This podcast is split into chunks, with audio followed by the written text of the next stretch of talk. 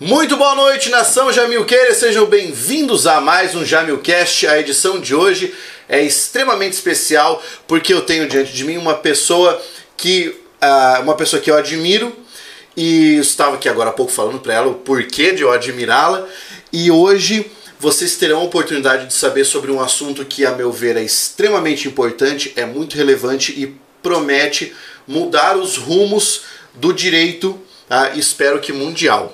Tá? Eu hoje recebo Eveline Paludo, é um prazer tê-la aqui. Prazer é meu. Nós vamos conversar com essa galera hoje durante os próximos minutos ou horas, né? A depender do, do andar da nossa conversa e vamos falar sobre os mais diversos assuntos. Geralmente eu apresento vinho e falo que vinho que nós vamos tomar, mas hoje a minha convidada trouxe o vinho. Então ela vai apresentar e vai falar o porquê dessa opção. Eveline, o microfone é seu. Ah, boa noite, muito obrigada por me receber aqui. Eu estou muito feliz. E a gente só aqui no, no esquenta de sentar aqui no, no, no, podcast, a gente já falou de vários assuntos. Já. Né? Então eu estou preocupada é com quanto assunto a gente ainda tem para tratar. Mas vamos ao vinho. O vinho que eu escolhi, até pedi licença para trazer o vinho, eu sou vegana. Então eu escolhi esse vinho porque é um vinho vegano. Todos os vinhos né, dessa, da Casa Perini são veganos, mas esse em especial eu trouxe, que é o vinho vegano solidário da Casa Perini. Então, além dele não causar sofrimento animal, né? A gente não tem nada de origem animal nesse vinho. Parte da renda da venda desse vinho é destinada para o instituto que trata de câncer de mama e para o Instituto de Hemofilia brasileiro. Uhum. Então a gente toma um vinho, tem uma boa conversa e com a certeza de que a gente está ajudando em causas sociais que são extremamente relevantes. Que maravilha! Então, eu não sabia, como eu tinha falado para você, que a Casa Perini trabalhava com essa concepção, que todos os vinhos deles são veganos. Isso, vinhos, espumantes, frisantes, todos, toda a produção da Casa Perini é vegana. E, e como é que, lógico, a nossa conversa não é sobre vinho, mas como é que a gente sabe que o produtor se preocupa com isso. Como é que eu sei que um vinho é vegano? O que é que ele precisa ter ou não ter para eu poder considerar? Enquanto você me explica, eu sirvo a gente. Tá, joia. É, boa parte das pessoas não imagina que bebidas possam não ser veganas. E, e quando eu falo bebidas, eu estou colocando inclusive a cervejinha de todo dia, o chopp de todo dia, porque é, a gente não consegue imaginar que tem um pedaço, né, alguma, alguma coisa de origem animal dentro de uma bebida. Sim. Mas boa parte delas acaba utilizando para fermentação. Né? Ah. Então eles têm produtos de origem animal na base de fermentação. Né? Alguns deles é o líquido da bile do peixe. Então a gente tem exploração animal para a produção daquela bebida, Uhum. né? E tem outros tipos de fazer essa mesma fermentação e a Casa Perini e outros tantos que fazem vinhos veganos provam aí pra gente que dá para fazer de outro jeito, né? Então, é, a, a forma mais fácil que tem de você chegar num, numa vinícola, num mercado, aonde você for para comprar uma bebida, seja cerveja, seja vinho ou, ou outras, é você olha aqui na rotulagem e ele vai ter esse emblema escrito, tem uma plantinha e tá escrito produto legal. vegano. Né? Às vezes você vai. é, o, quando ele é um produto vegano, vai estar sempre escrito produto vegano. Aham. Quando ele é um produto que ele só não faz testes em animais, que a gente tem produtos que são testados, né? É, mas que tem origem, é, produtos de origem animal. Aí só vai estar escrito ou sem testes em animais ou o selinho do cruelty free, mas ele pode ter origem animal, né? Ele pode ter, por exemplo, um hidratante corporal que não é vegano, mas ele não faz testes em animais. Então eu não Entendi. tenho um tipo de eu não tenho um tipo de exploração, mas eu tenho outro né? Quando ele for vegano, ele não tem nenhuma dessas duas formas de exploração, nem testado e nem com, com produtos de origem dos animais. Entendi. Uma vez eu fiz uma. Eu, fui a um evento em que havia a, prova de vários rótulos de vinho e um deles era o chamado vinho biodinâmico. Já ouviu falar Já- biodinâmico? Por alto, não, não conheço. Pois é, eu achei o conceito um conceito curioso, porque a intenção, eu também não sou o melhor especialista de vinho no mundo, né? Mas o conceito era de o local em que se produzem as uvas ser um local de certa maneira é, autossustentável. Como? No mesmo local em que eles produzem as uvas, eles também criam alguns animais. Mas eles não abatem os animais. O animal morre por causas naturais. Esse animal que acaba morrendo ali, eles enterram no próprio solo para que dessa forma eles consigam é, fazer um terroir específico daquela Uhum. região. E por isso eles chamam de, vinho- de- de vinho biodinâmico. Evidentemente, eu não sei até que ponto é, não há uma, uma forma ostensiva, sabe, de exploração animal Uhum. aí. Mas eu só- até hoje só provei um vinho biodinâmico, né? E essa vai ser minha primeira vez provando um vinho, vinho vegano. Então, saúde. É, vamos lá. E nós já estamos ali, ó, com o meu grande amigo Leonardo Vila Verde, que estudou comigo, tá? Que estudou comigo essa fera sensacional. O Felipe Silva mandou. Boa noite, eu mesmo nem imaginava que pudesse existir uma bebida vegana vivendo e aprendendo. É isso aí. Na minha opinião, é, as pessoas respondem, e é uma resposta muito sincera, e essa resposta só mostra como a informação não chega até É. as pessoas. E às vezes não chega até mesmo por uma intenção da própria indústria, né? Na maioria das vezes não chega. Eu digo sempre que a indústria trabalha com marketing fortíssimo para desassociar vários, vários cenários. Primeiro, a nossa animalidade. Eu já falei para várias pessoas sobre animal não humano e deles falam assim: tá, mas eu não sou animal. Eu falei assim, mas tu nasceu. Tu é de que reino?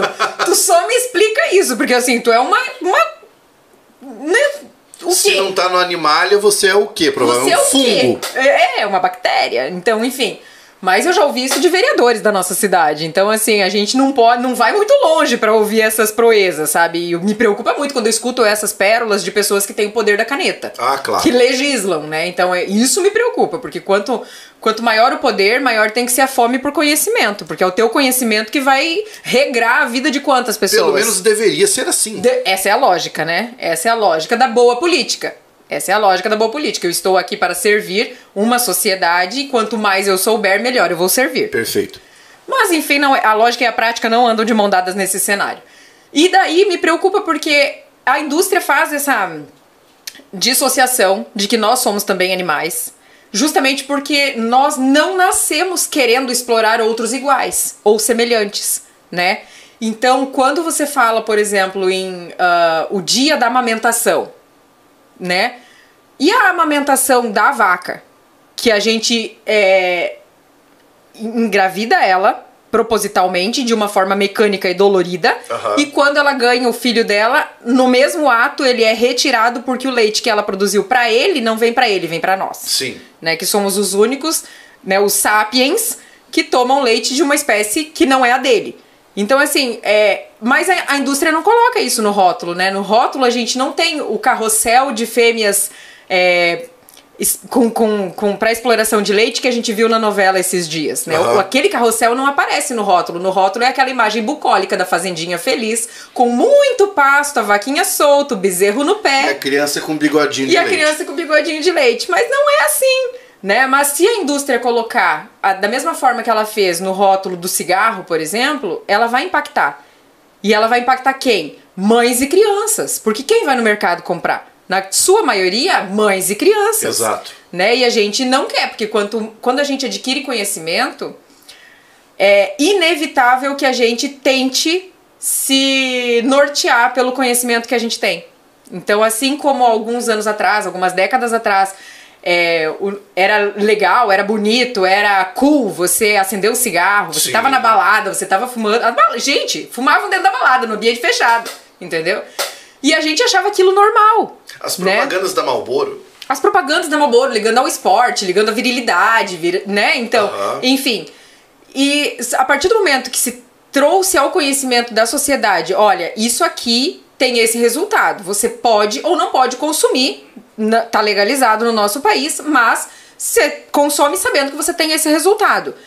As mães não vão colocar aquilo para as crianças, né? As mulheres não vão comprar aquilo para os seus filhos. Mas por que, que ninguém fala assim no rótulo da salsicha?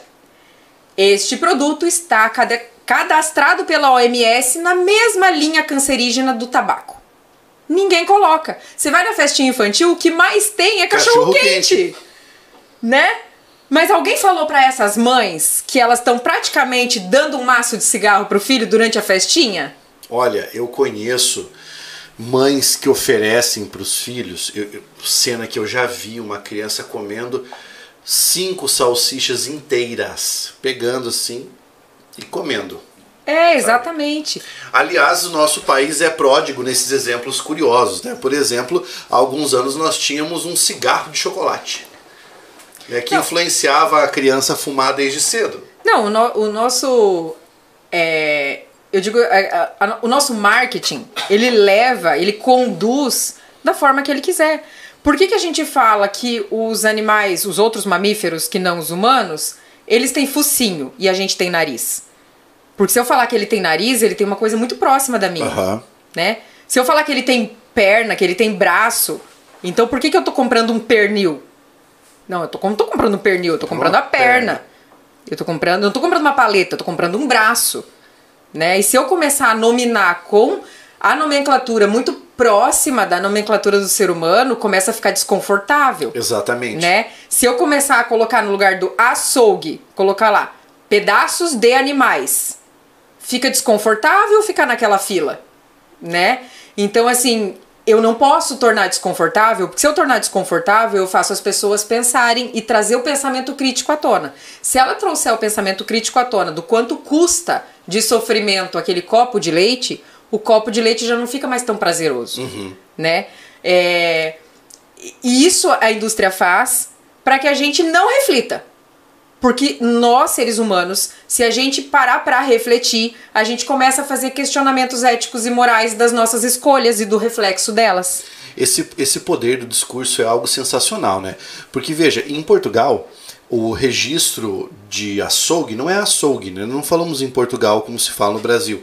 Você tem a expressão talheria. Talheria, que tem tudo a ver com talhe, que as pessoas Aham. chamam de talho, ou de entalhe, que é corte. Então, talheria seria o lugar onde se fazem cortes. E açougueiro é talhista, ou seja, o cortador. Ah, Lá fica até um pouco mais literal do que aqui, Do que né? aqui. Nós temos vários eufemismos dessa maneira. É, o próprio abatedouro, né? Ele é um matadouro. Ele não, a gente, a gente tem mortes sendo praticadas lá dentro, né? E para mim é, não existe abate humanitário. Ninguém, nenhum desses animais que vão para os matadouros no Brasil passa por um processo de eutanásia, aonde ele é dessensibilizado completamente e morre sem saber o que está acontecendo, sem sentir o que está acontecendo durante início, meio e fim. Né? Não é por outro motivo que dentro da Justiça Federal, onde a gente tramita uns processos né, de é, afastamento do trabalho, de ah, pedidos né, de, de, de é, afastamento em razão de problemas psiquiátricos, nós temos muitos motoristas que fazem entrega de animais em matadouros. Principalmente de suínos, porque os suínos eles têm a capacidade cognitiva de uma criança de 4 anos. Olha só. Então eles sabem o que está acontecendo. Eles estão ouvindo o grito dos outros, eles estão vendo o local onde eles estão chegando. é, é, eles conseguem fazer projeção do comportamento e do que vai acontecer. Então, assim, eu não tenho como ter um abate humanitário nesse cenário. E isso que eu não tô nem entrando na questão de não tem uma dessensibilização. Aham. né? Os animais sentem, eles sofrem. é, enfim, e tantos outros problemas que a gente sabe que existem aí nessa cadeia, né? Não à toa a produção animal no Brasil é uma das, das um dos setores econômicos que tem o maior número de denúncias no Ministério Público de Trabalho, de trabalho escravo e trabalho infantil. Então, quando eu falo sobre a gente fazer um questionamento ético e moral do reflexo das nossas escolhas, é inclusive isso. O que, que eu estou financiando? Exato. com as minhas escolhas. O meu dinheiro no mercado, quando eu vou lá, é, quando eu faço o meu dinheiro circular na economia, que tipo de indústria, que tipo de setor eu tô financiando com o meu dinheiro? E quais são as práticas desse O setor? que é que você está alimentando com aquilo, né? Exatamente. Eu não sei se vocês já perceberam, é, mas a Evelina é extremamente eloquente e nós começamos a conversar e atravessamos a parte da apresentação toda praticamente, mas agora vocês vão descobrir o porquê de ela ser bastante eloquente dessa forma e eu já vou conversar com a galera que tá ali mandando as mensagens, tá? Eu já vou responder as mensagens, a Eveline também, mas eu vou pedir agora para que formalmente ela se apresente e a gente possa introduzir todos os assuntos. Tá vendo? Eu- quando eu avisei que era um perigo colocar um microfone e me chamar para uma conversa, Mas eu sou Eveline Paludo, tenho 38 anos, sou advogada por formação e tenho especialização em direito animal. Então é com isso que eu trabalho hoje, na defesa do direito dos animais e das famílias multiespécie. E você tem um trabalho interessante com as ONGs também, né? Tenho. Eu sou cofundadora da ONG Sou Amigo aqui em Cascavel há 12 anos, sou presidente da ONG e eu trabalho para outras ONGs de outros municípios e de outros estados também, prestando essa, pessoal essa assessoria. que está acompanhando, que muita gente não é daqui, não conhece a Sou Amigo. Explica o pessoal o que é a Sou Amigo, porque daí a galera vai perceber do que é que a gente está falando. Na, a Sou Amigo é uma ONG de proteção animal aqui de Cascavel. A gente faz o resgate e reabilitação de animais em situação de risco, tanto animais é, em situação de rua e animais que estão em situação de risco dentro do quintal dos seus tutores, né? Tutores agressores. Uh, a gente faz a retirada desse animal, faz a reabilitação, coloca esses animais para adoção. Nosso trabalho é 100% com lares temporários, a gente não tem canil e nunca quis ter, para que a gente pudesse trabalhar a ressocialização das duas pontas. Daquele animal que o último contato que ele teve com o ser humano não foi agradável. Uhum. E daquela família, daquela pessoa que acredita que para fazer um trabalho para ajudar a causa animal tem que ser um super-herói. E não precisa, todo mundo consegue ajudar dentro das suas possibilidades para fazer essa roda girar. A Sou Amigo faz o Rocão, que é um evento aqui em Cascavel que também existe há 11 anos. E é que eu já toquei três vezes. É, é o maior evento é, cultural da causa animal. Uhum. Uh, e a gente, uh, atualmente, nós somos uma das ONGs que mais judicializam questões é, de direito animal no, no, no Brasil, né? Nós judicializamos processos para evitar eventos é, municipais com exploração animal. Aqui na nossa região até tem, é, tem alguns municípios que faziam, né? Que é o evento da pega do porco, Uhum. né? A gente judicializou a questão de transporte aéreo de animais para que os animais possam ir na cabine dos aviões, para que a ANAC seja é, obrigada a regulamentar o transporte desses animais junto com as famílias, porque eles são consumidores, né? Eles não estão viajando de graça.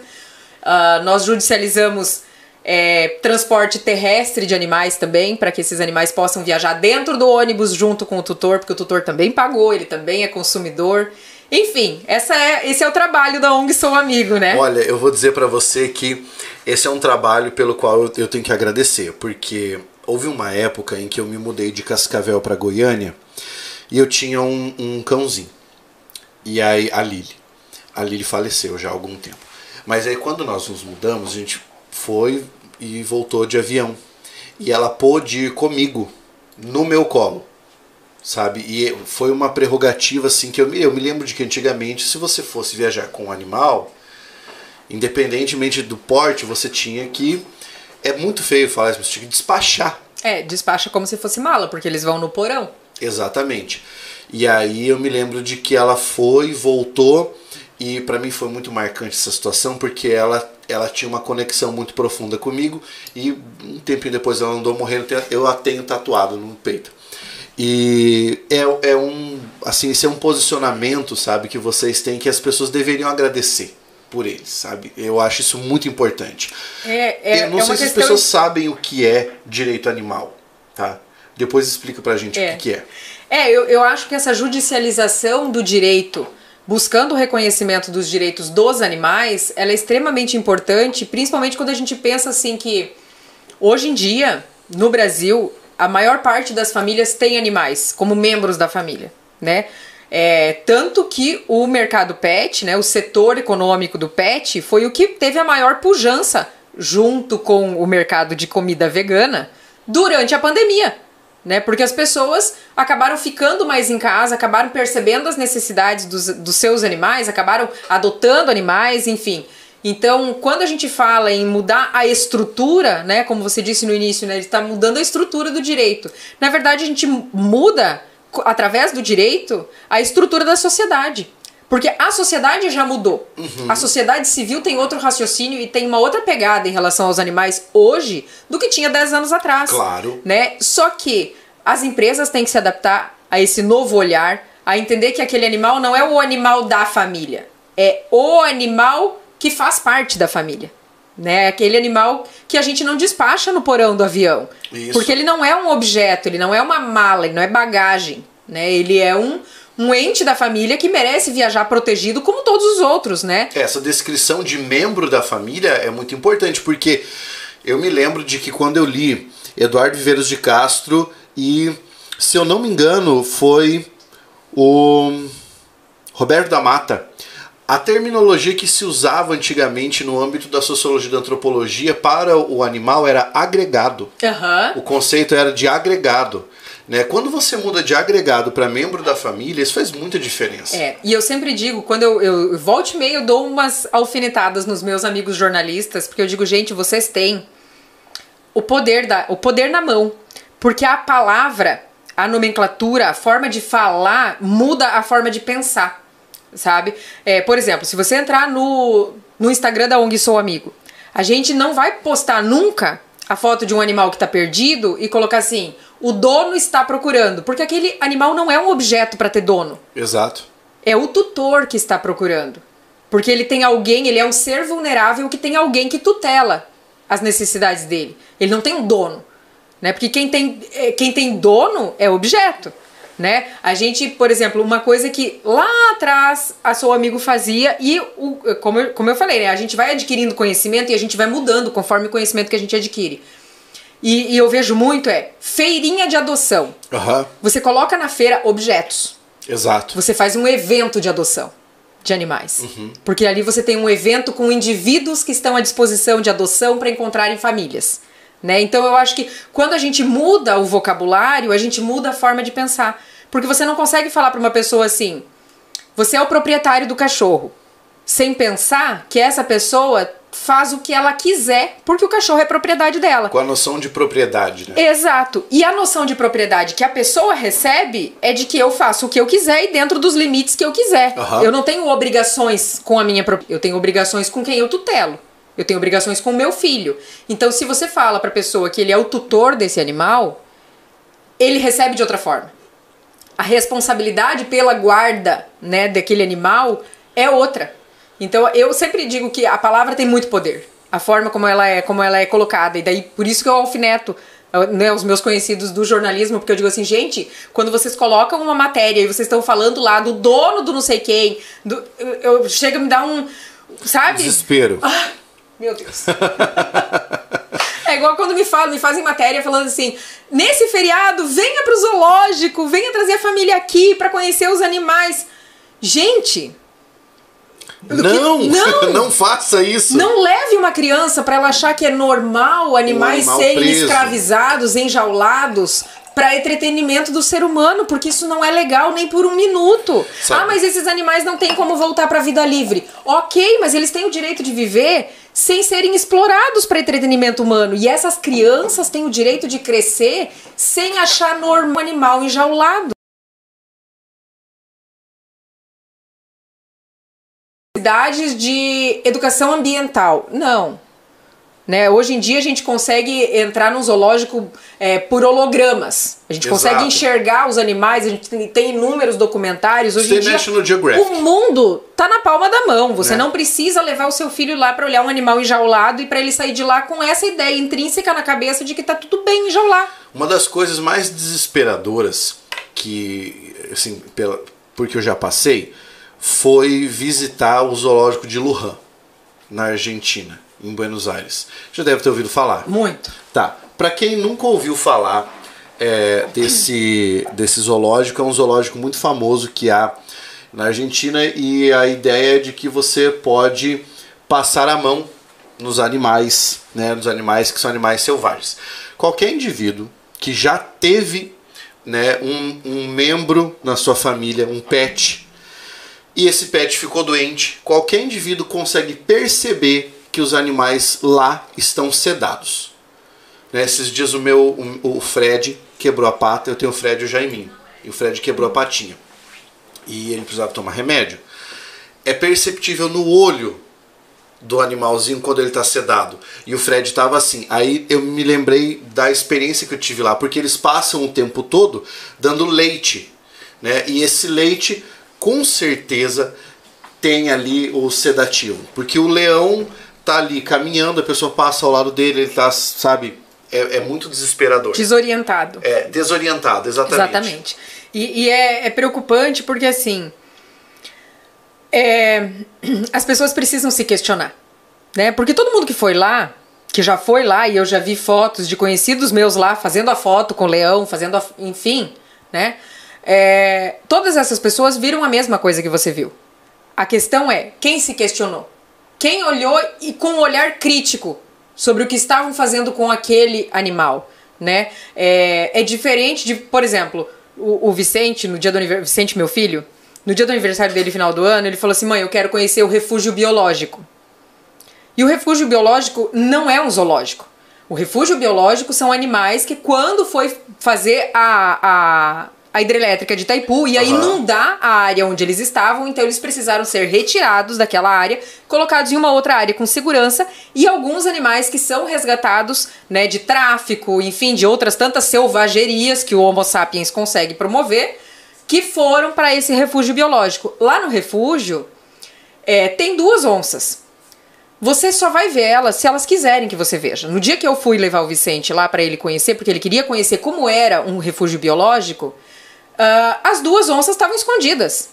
Elas estavam lá para dentro do espaço que elas têm, que é bem grande, uh, e elas não quiseram aparecer. E tudo bem. Ninguém toca elas para elas virem ali para as pessoas verem. Uhum. Ninguém tira os, os espaços que elas precisam para se tocar, porque eles gostam de se tocar. Né? Ninguém é, adaptou o cenário para ficar bom para o ser humano que vai lá para olhar. O cenário é dos animais. É mais ou menos como eles fazem no Parque das Aves. O espaço uhum. é das aves. Exato. Você anda naquela, naquele trilho, se elas estiverem ali, ótimo, mas assim, okay. assim, não uh, sem interferir né? Inter a interferência humana mínima possível. Quando a gente vê animais silvestres que deixam passar a mão, que deixam chegar perto, que deixam fazer carinho, e infelizmente a gente tem alguns desses locais aqui no Brasil, você precisa se, se perguntar, no mínimo, o básico: qual é o comportamento natural dessa espécie? Ele tá fazendo o comportamento natural da espécie aqui comigo? Não. Então não tá normal. Exatamente. Né? Se o comportamento natural. Ah, mas é, eles foram domesticados. Se eles foram domesticados, já está errado.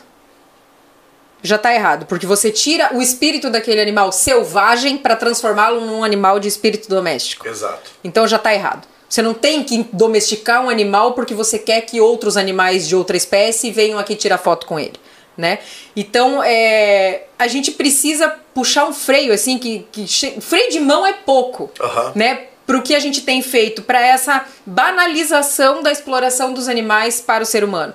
Porque é uma banalização, quando eu digo, em diversos cenários. A gente explora A gente viu agora, olha, a Câmara dos Deputados de Mato Grosso do Sul aprovou um projeto de lei para proibir que os animais sejam utilizados em testes da indústria de cosméticos dentro do estado do Mato Grosso do Sul. Diversos outros estados do, do Brasil, incluindo o Paraná, já têm lei proibitiva nesse sentido. O governador não concordou. Entendeu? Mas, se a gente tem diversos estados que proibiram, né, e que a indústria está continuar fazendo a exploração de seres que sentem, que sofrem, só porque eu não quero mudar o modus operandi, só porque sempre foi assim, né? Se a gente puxar essa do sempre foi assim, a gente já teve humano sendo explorado por outros humanos. Pois é. Né? Então, é, é, essa semana eu ainda comentava. A partir do momento que a gente começa a relativizar o direito do outro, a gente está um passo de relativizar o nosso direito. Exato. Né? Porque só muda o critério com base em quem está com o poder da palavra. Uhum. As peças, do, gente, do, do, as peças tabuleiro. do tabuleiro. A gente já teve humanos que foram explorados em laboratório por outros humanos por conta da religião. Uhum. Né? A gente já teve humanos que foram colocados em zoológicos para serem vistos por outros humanos por conta da cor da pele. Então, assim, por que que quando a gente tira o ser humano do cenário e coloca um outro animal, parece normal. Mas a gente voltaria para o sempre foi assim e colocaria de novo, né, judeu. A gente colocaria negros dentro do zoológico, porque a gente já fez isso. A gente, humanidade, uhum. né? A gente faria isso de novo ou a gente consegue hoje entender o, a, o quanto horrendo é isso que foi feito? E a gente não aprende nada com a nossa história? Honestamente, às vezes eu me pergunto se as pessoas conseguem entender. Pois é. Às vezes e eu, eu me, me preocupo, pergunto. me preocupa assim, as pessoas estão é, utilizando a capacidade de raciocínio, né, que o, o ser humano adora falar, né, que nós temos muita capacidade de raciocínio, como se os outros animais não tivessem. Sim. Mas o ser humano é aquele que raciocina. Ok. E essa sua super capacidade, você está usando ela? Porque se você está usando ela, puxa o teu conhecimento básico de história e tenta aplicar, né? Tenta pegar os mesmos critérios que você pega para relativizar o sofrimento do animal e coloca um vulnerável da nossa espécie. Você aplicaria esses critérios? Se você não aplicaria, não aplique aos animais. Mas é que, pelo menos no Brasil, o sistema de pesos e medidas anda igual ao de freios e contrapesos. né? Então é bem complicado. Vamos ver o que a galera tá dizendo. Olha só. Hum, o Cícero. Ó, o Juliano já mandou um boa noite. O Cícero falou que tá tomando um DV Catena, que é um vinhaço, diga-se de passagem. Felipe Silva disse fora que os avisos de advertência do tabaco, remédios e outros itens são exibidos de maneira bem rápida e com fontes bem pequenas para que não consigamos ter ciência dos malefícios por eles causados. Concordo.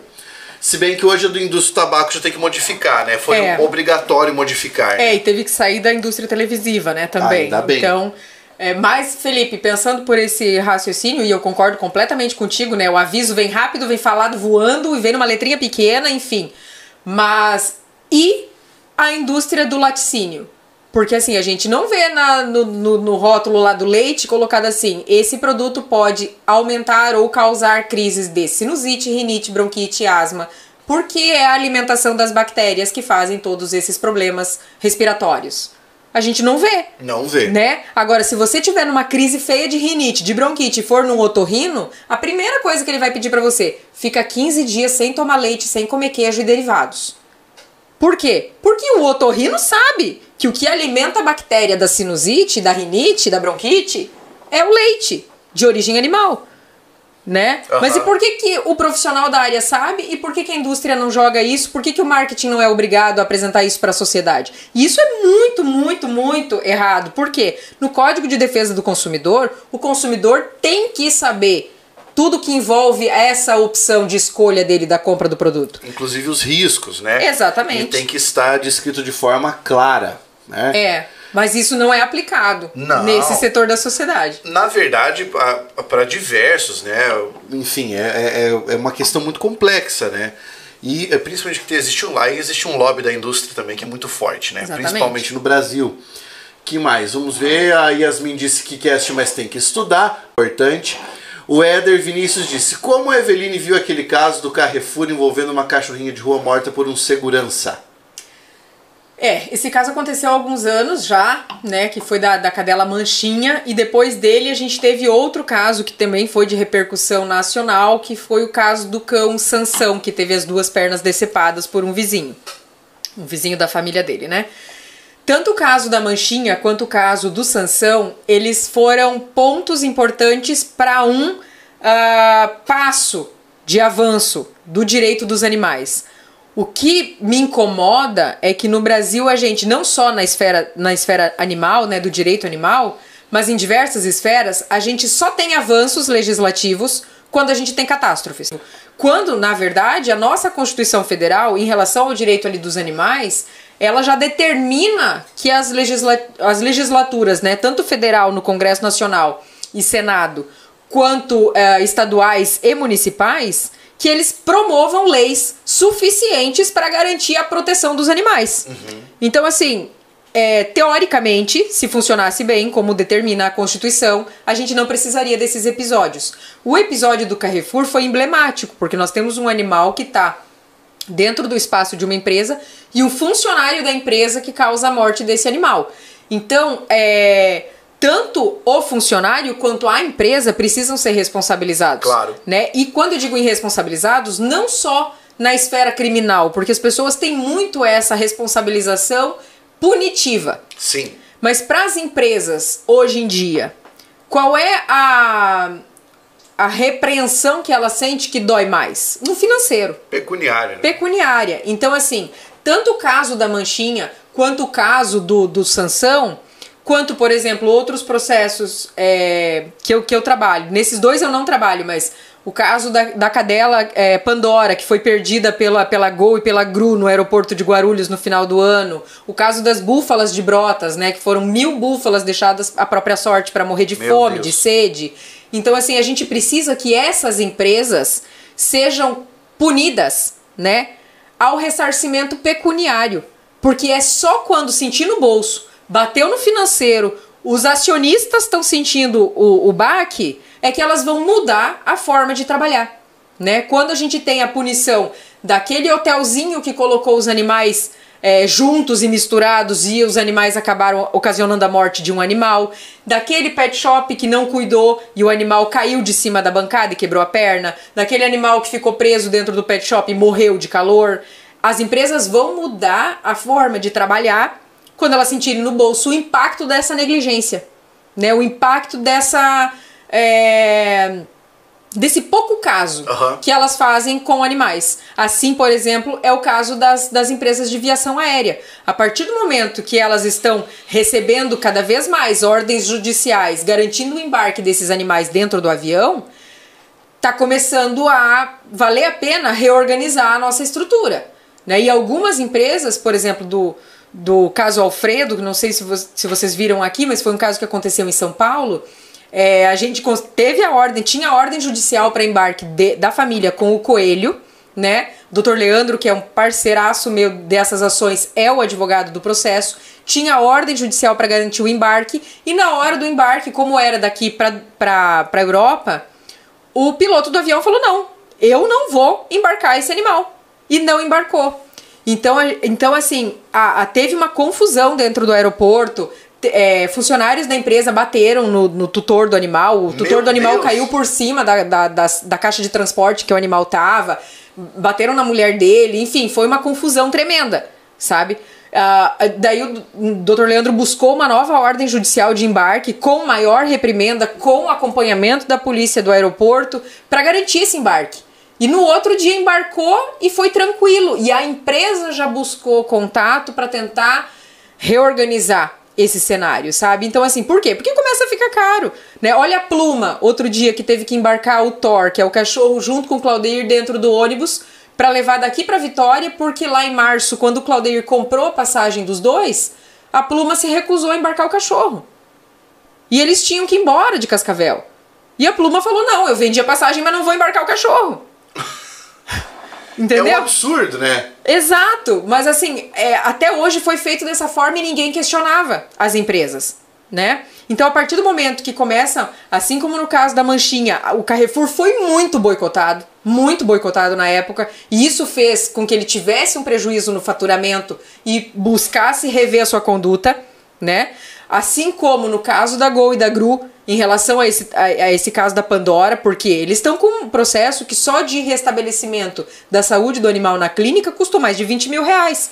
Quanto custava embarcar o animal dentro do avião? Pois é. Entendeu? Então, assim, é, pra Pluma agora, eles tiveram que fazer o embarque do Claudeir para trazer ele de Vitória até Cascavel, embarcar o Claudeir e o Thor de Cascavel e levar até Vitória. E eles, num pedaço do trajeto, eles não fazem o transporte de ônibus, então eles tiveram que locar o veículo para levar eles até em casa. Porque eles assumiram essa responsabilidade quando eles negaram o embarque. Claro. Então, assim, a- a- essa, essa, esse- esses casos específicos que acontecem, eles acabam girando essa roda das empresas é, e provocando elas a pensar assim: até que ponto financeiramente vale você se manter no século passado? Pois é. Porque essa mudança do direito tem muito a ver com, essa, com a perspectiva multiculturalista, né? O mundo vai mudando, o direito precisa se adaptar ao mundo, né? Ou, de certa forma, espelhar essa nova realidade que a gente tem no mundo, né? Mas como é que o trabalho... Quando você, você trabalha com direito animal, mas como esse trabalho é visto pelos seus pares, e quando eu digo pelos seus pares, pelos seus pares que não trabalham com direito animal? É, eu já tive, assim, cho- chacotas mil, sabe? Chacotas mil. E Conta na pra verdade, gente a história mais famosa. É, na verdade, assim, quando eu ingressei com o primeiro processo do Brasil, do mundo, né, tendo um cachorro como autor do processo, Prestem atenção a isso que ela está dizendo. É. Foi o primeiro processo, foi uma pessoa que fez história no mundo do direito. Por isso que eu disse que é um. Buscando uma reparação pelo dano moral, né? Pelo sofrimento que ele passou pelas agressões do próprio tutor.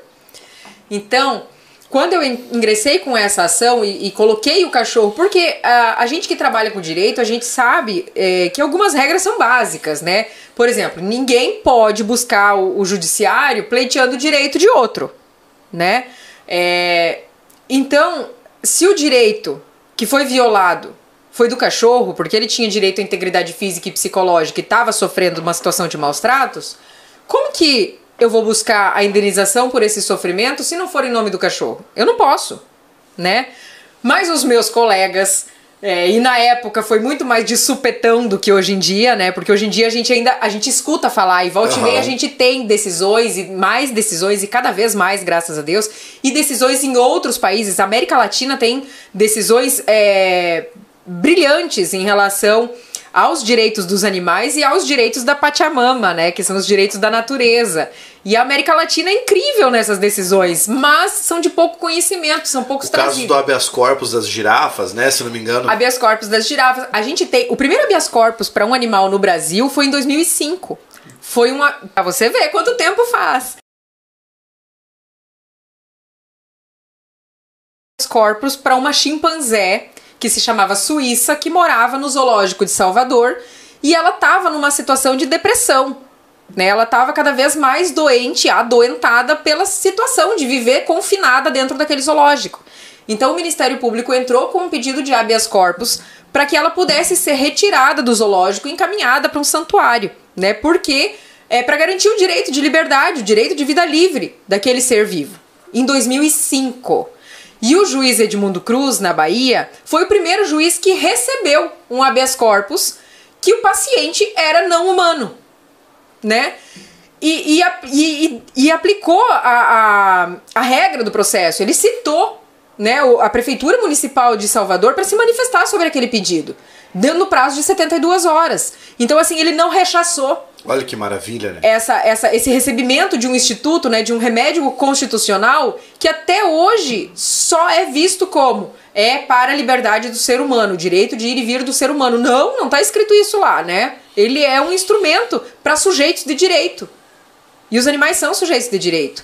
E daí, lá em 2005, infelizmente, dentro desse prazo de 72 horas, a situação da chimpanzé já estava tão grave que ela acabou morrendo dentro do zoológico né? E acabou não tendo uma concessão do direito de habeas corpus dela, né?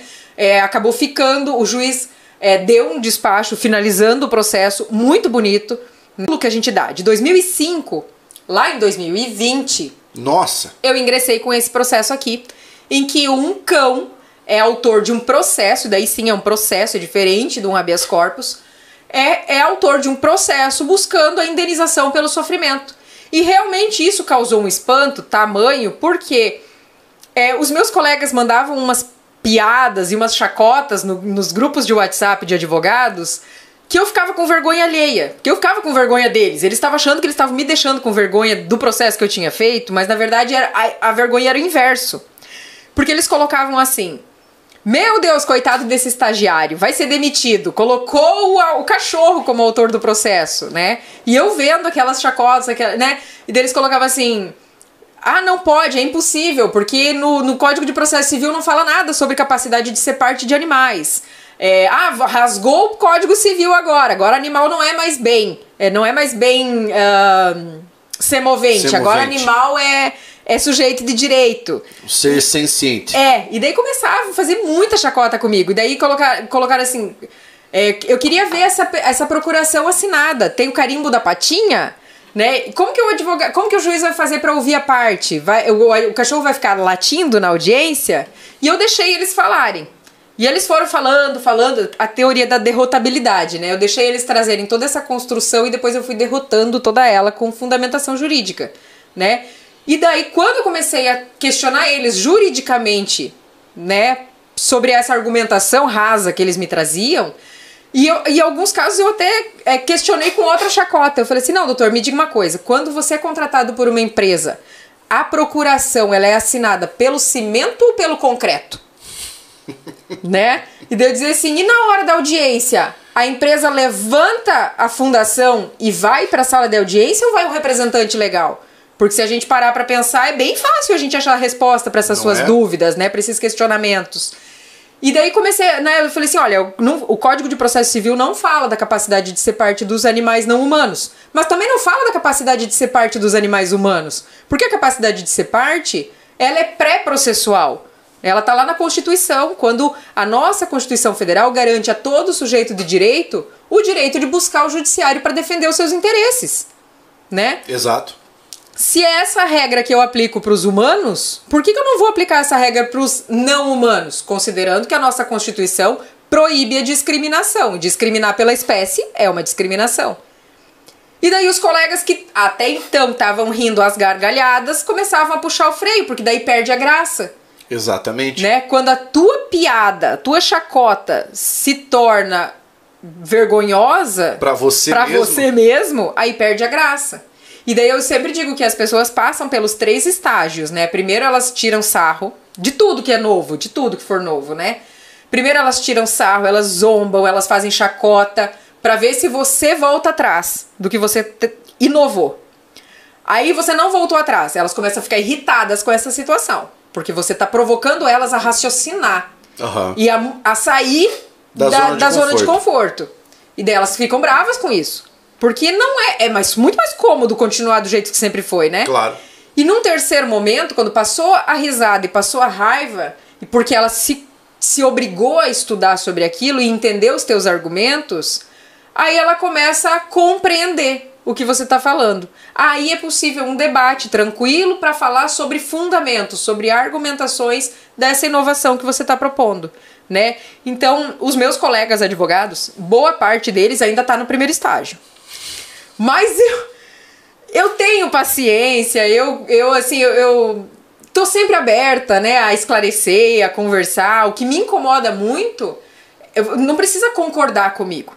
Não precisa concordar. Se você passar o primeiro e o segundo estágio, a gente chegou no terceiro estágio, eu trouxe pra você os meus argumentos, você trouxe os teus argumentos e você discorda do meu, mas você tem uma fundamentação pra discordar, tá ok, tu tá no teu direito e eu, assim como no meu, de discordar dos teus. Claro. O que me incomoda são os meus colegas que, por preguiça, né, de se atualizar, de fazer uma leitura constitucional do Código de Processo Civil, do Código Civil, eles ficaram no Código Civil de 1916 e eles acham que toda a sociedade precisa ficar lá. Que é a mesma sociedade de 16.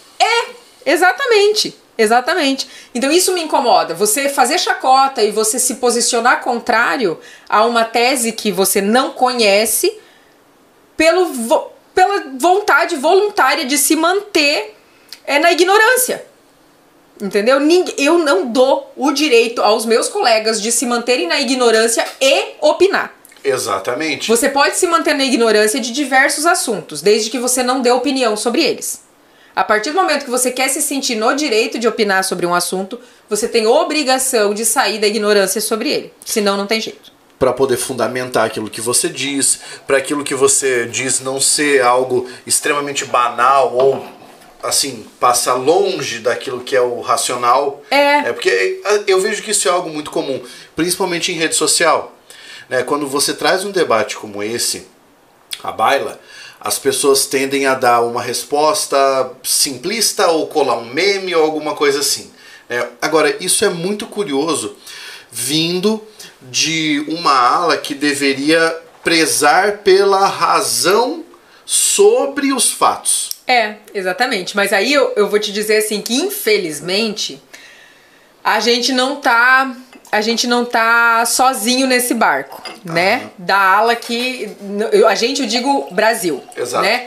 Por quê? Na semana passada a gente teve uma decisão é, da, da, da Suprema Corte norte-americana que eles eh, tinham um habeas corpus também de um de um elefante, salvo engano, ah, que eles tinham que se manifestar sobre a liberdade daquele animal, porque aquele anima- animal está confinado há décadas, né? E visivelmente doente psicologicamente pelo confinamento extremo. Ah, e um grupo de, de, de, de, de proteção animal entrou com pedido de habeas corpus. E na decisão, me causa espanto eles não terem vergonha de colocar na decisão que eles não podem reconhecer esse direito dos animais utilizarem o habeas corpus para garantir a liberdade para viver em outro local mais adequado, porque se eles garantirem esse direito a esse animal do zoológico, eles não podem negar esse mesmo direito a outros animais que são utilizados por setores econômicos e de exploração, e isso causaria um desconforto para esse setor. Entendeu? Aham. Então, assim, me causa espanto a, a, a Suprema Corte, os julgadores não terem vergonha de instrumentalizar vidas, né? É, deixando completamente de lado conceitos do direito que precisam ser aplicáveis a todo sujeito de direito, independente da espécie, né? E aí a gente buscando lá, né, trazendo Pontes de Miranda, trazendo o pessoal que escreveu o direito, né, que, que foi lá na raiz do direito. O que, que é um sujeito de direito no Brasil? Sujeito de direito é aquele que tenha um direito, ao menos um direito, e pode ter deveres. Não é cumulativo. Eu não preciso ter direitos e deveres para ser sujeito de direito. Porque se eu tivesse que ter cumulativo, o nascituro não era de sujeito de direito, as crianças não eram sujeitos de direito, os comatosos não eram sujeitos de direitos, porque eu não posso dar obrigações a eles Exatamente. né? Se eu preciso ter só um direito e se a Constituição Federal prevê, né, no artigo 225, parágrafo 7 é, inciso 1 é, parágrafo 1 inciso 7 se ela prevê toda prática humana que enseje crueldade contra os animais, ela é proibida no Brasil, automaticamente se eu não posso ter práticas cruéis é por quê? Porque a Constituição me criou a obrigação de garantir uma vida digna e livre de crueldade aos animais. Exato. Então ela deu um direito aos animais de vida livre, de vida digna e livre de crueldade. Ah, mas a nossa Constituição não é abolicionista. Realmente ela não é, porque a mesma Constituição que garante esse direito, né, de vida digna e livre de crueldade, ela prevê a pecuária, a piscicultura, né, essa essa exploração do animal pelo setor econômico. Mas do início ao fim da vida desse animal, ainda que dentro do setor econômico, ele não pode ser com crueldade. Não pode ser. Então, se esse animal e essa regra da Constituição, ela não traz exceções, ela não fala assim, para os animais de estimação, para os animais domésticos, para os animais que sobem no sofá, ela é universal. Aham. Ela é para todos os animais, os silvestres, os selvagens, os domesticados, os domésticos, todos, né? E se eu tenho um sujeito de direito, como é que eu vou tirar dele o direito de bater na porta do judiciário? É a mesma coisa que eu ganhei o campeonato, mas não posso erguer o troféu. Pois é. Entendeu? Então, assim, se eu tenho um, um sujeito de direitos, eu dou pra ele direitos, mas se esses direitos forem violados, você não pode buscar o judiciário, pra que, que eu dei direitos? Esse é o raciocínio do direito animal e do porquê que os animais podem ser sujeitos, é, podem ser autores de demandas. Porque todo sujeito de direito pode ser. Como foi a recepção do magistrado quando você fez, quando você inovou dessa maneira? Foi um não atrás do outro. Foi- uma ciranda de nãos, sabe? E foi uma ciranda de nãos é, assustados, eu diria, né? Porque assim, é, eu tenho hoje em, em, em andamento cinco ações aqui em Cascavel que, que tem animais como autores de processo. E tem ações em outras cidades também, mas restringindo a Cascavel, tem cinco ações hoje, né? Mas na época, lá em 2020, eu ingressei com outras ações, e quando eu digo que foi um não atrás do outro, e foram nãos assustados, é porque ninguém nunca tinha levado esse assunto para bater na porta do magistrado. E o magistrado não tinha onde pesquisar. Ele não tinha um livro de direito animal, ele não tinha um artigo, ele não- na verdade ele nem sabia que existia esse ramo do direito. E que esse ramo do direito não tem nada a ver com o direito ambiental, que são direitos diferentes, Exato. né? E, e, assim, é, o magistrado, assim como o promotor, assim como toda a sociedade, até e principalmente os alunos de direito, até então eram condicionados a olhar para o animal e falar: isso é um bem semovente, né? Sem nunca ter parado para pegar o artigo 72 do Código Civil e ler o que é a definição do bem semovente. Não está escrito animal e nenhuma palavra daquele artigo. A gente, com o nosso óculos do antropocentrismo, entendeu que um bem que, consegue, que é capaz de locomoção própria é um bem semovente. Então é um animal. Porque o cavalo anda, o boi anda. Mas aí eu te pergunto, Pablo, tu anda sozinho? Tu é capaz de movimento próprio? Acredito que sim. Então eu posso te colocar na mesma categoria, Do porque tu é o movente. do ser movente. Porque não tá escrito lá animal, assim como não tá escrito ser humano. Aquele aspirador de pó que vai caminhando pela casa ali, ele se move sozinho. Ah, eu tenho um bem ser movente. Isso é um bem ser movente. Aquele aspirador de pó que consegue se movimentar sozinho sem atuação do ser humano no momento. Entendeu? Agora, eu não posso ter um sujeito de direito como um bem ser movente. Porque aí a gente volta lá pro início da nossa conversa, da relativa- relativização dos direitos. Se eu tenho um sujeito de direito, porque no direito a gente tem duas categorias, né? Ou você é sujeito de direito ou você é objeto de direito. Aham. A gente não tem uma terceira via. São só essas duas. Se os animais, como têm o direito de vida digna e livre de crueldade, eles são sujeitos de direito, eu não posso ler o artigo que fala sobre bens semoventes e falar animais são bens semoventes. Porque se eu achar um critério econômico para me justificar colocar um sujeito de direito dentro da categoria de bem Bem semovente, amanhã depois o setor econômico acha que o pessoal que tem moicano vale a pena para fazer exploração.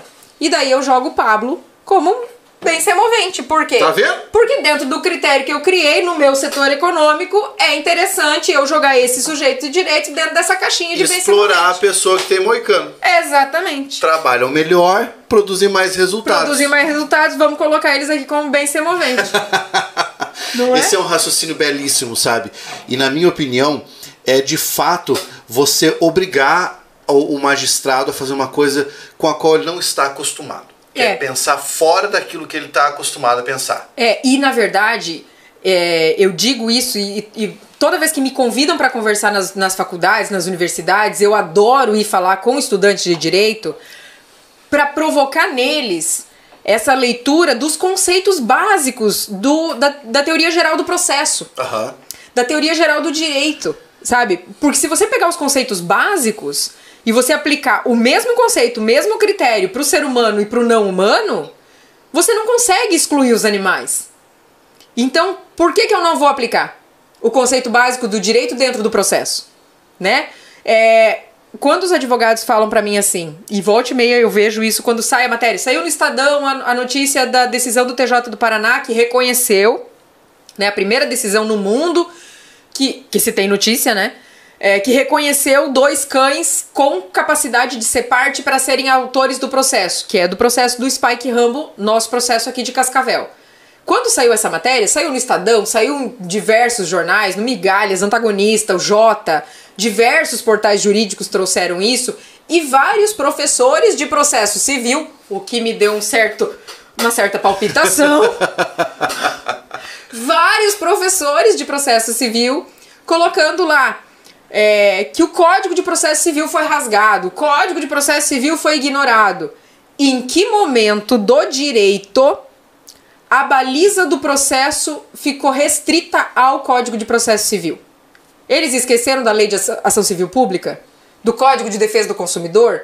Que são outros, outros códigos, outras leis federais que tratam sobre regras processuais. O Código Civil, eu brinco sempre, o Código Civil e o Código de Processo Civil não são a baliza de todas as coisas dentro do direito. A Constituição é que é. Exato.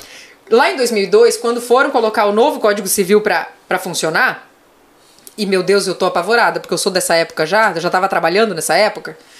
É, o, o nosso ministro do Supremo, que é paranaense, né? ah, ele, ele falava muito, o ministro Edson Fachin, ele falava muito: a gente precisa fazer uma, lei, uma leitura constitucional do Código Civil. E parece que a gente esqueceu quando mudou o Código de Processo Civil em 2015. E a gente faz uma leitura civilista Aham. do código e ela tem que ser sempre constitucionalista. Toda vez que a gente tiver dúvida se uma coisa pode ou não pode, pesquisa na Constituição. É, tanto é que hoje o movimento de constitucionalização do direito é fortíssimo, né? Ou pelo menos deveria ser. Eu ia falar, precisa ser, né? Precisa ser, porque é na Constituição que estão resguardados os nossos direitos. E como eu disse, quando eu recebi aquele monte de não dos magistrados, né? Quando eu provoquei na primeira ação, na segunda ação, na terceira ação, e só vinha não, e eu, eu digo que eram nãos assustados com a matéria, é porque assim, me veio um não dizendo, não, os animais são sujeitos de direito, mas não têm capacidade de ser parte. Não tem como. Porque pro direito brasileiro, pro ordenamento jurídico brasileiro, se você é sujeito de direito, automaticamente você tem capacidade de ser parte, porque a Constituição te garante isso. Aí eu entrei com embargos de declaração, que é uma modalidade de recurso. Sim. Provocando a juíza a falar assim: tá, mas peraí, não tem como. Se você disse que eles são sujeitos de direito, você tem que garantir a capacidade de ser parte deles, porque o acesso à justiça é garantido. Aí veio um novo despacho. Então eu revogo o despacho anterior. Sério? Pois é, entendeu? Então eu revogo o despacho anterior. É, eles não são sujeitos de direito, eles são é, entes que a gente tem profunda compaixão. Mas eu não estou tratando de compaixão, eu estou tratando de ordenamento jurídico. Eu estou tratando de leis. Eu não tô e isso é muito importante a gente falar, principalmente quando eu, quando eu falo com, é, com o pessoal que trabalha com direito e com alunos de direito, eu não estou inventando a roda. Eu não estou provocando o judiciário a agir dentro de lacunas do legislativo. Negativo. Eu estou tratando de artigos que já existem. Seja na Constituição Federal, no Código de Processo Civil, no Decreto de 34, no Código Civil, eu estou tratando dentro do ordenamento jurídico com as pedras que já estão fazendo esse calçamento há muitos anos. Só que eu estou fazendo a aplicação delas e a interpretação delas para além do ser humano. E é isso que nos causa medo. Uhum. Era o que causava medo ao chegando a outras pessoas que estavam sob sua, sob sua comanda, Uhum. né? Porque se eu reconhecer direitos para eles, como é que vai ser daqui para frente? Como é que eu vou fazer isso? Como é que eu vou fazer aquilo? E com os animais não é diferente. Essa decisão da Suprema Corte dos Estados Unidos me demonstrou isso de forma clara. Eles ficaram com medo de considerar o sofrimento daquele animal, porque se eles tiverem que considerar o sofrimento daquele, eles têm que considerar o sofrimento dos animais de laboratório, dos animais da indústria, de Da todos pecuária. os animais. E aí você tem um lobby gigantesco do Texas, que é o mesmo lobby armamentista. Exatamente, exatamente. Então, assim, é, eles são sujeitos. E se eles são sujeitos, eles têm capacidade de ser parte. E o sofrimento deles é, é, é- precisa ser analisado. Se vai ser é, indenizado ou não É outra é outra questão. Mas eles precisam ter o direito de bater na porta do judiciário para trazer essa questão para ser analisada. Quando o Tribunal de Justiça do Paraná deu essa decisão, e foi a, a primeira efetivamente que se tem conhecimento, né, do mundo de um tribunal com mais de um julgador de forma unânime reconhecer esse direito aos animais, a gente teve uma mudança dos magistrados aqui em Cascavel, porque eles passaram a, a, a- pensar assim, tá, isso é, é, uma, é um cenário que está mudando. E eu vou ter que estudar sobre. Eu vou ter que analisar esse novo cenário e entender como é que ele funciona. Porque se o Tribunal de Justiça reformou essa decisão e essa decisão é um paradigma novo que me faz olhar de outra forma, né? Porque eu digo que o, o paradigma é a forma como você olha a, a questão Claro. essa decisão trouxe um novo paradigma para dentro do Poder Judiciário. Então a gente começou a olhar de outra forma. E em 2022 eu ingressei com duas novas ações que no primeiro despacho eu não tive o não. Olha que eu tive o ótimo. recebimento do processo, mandar citar o réu e o processo está rolando. Numa das ações, inclusive, que me deixa muito feliz, foi de uma das juízas que na primeira ação que ela recebeu, ela disse não.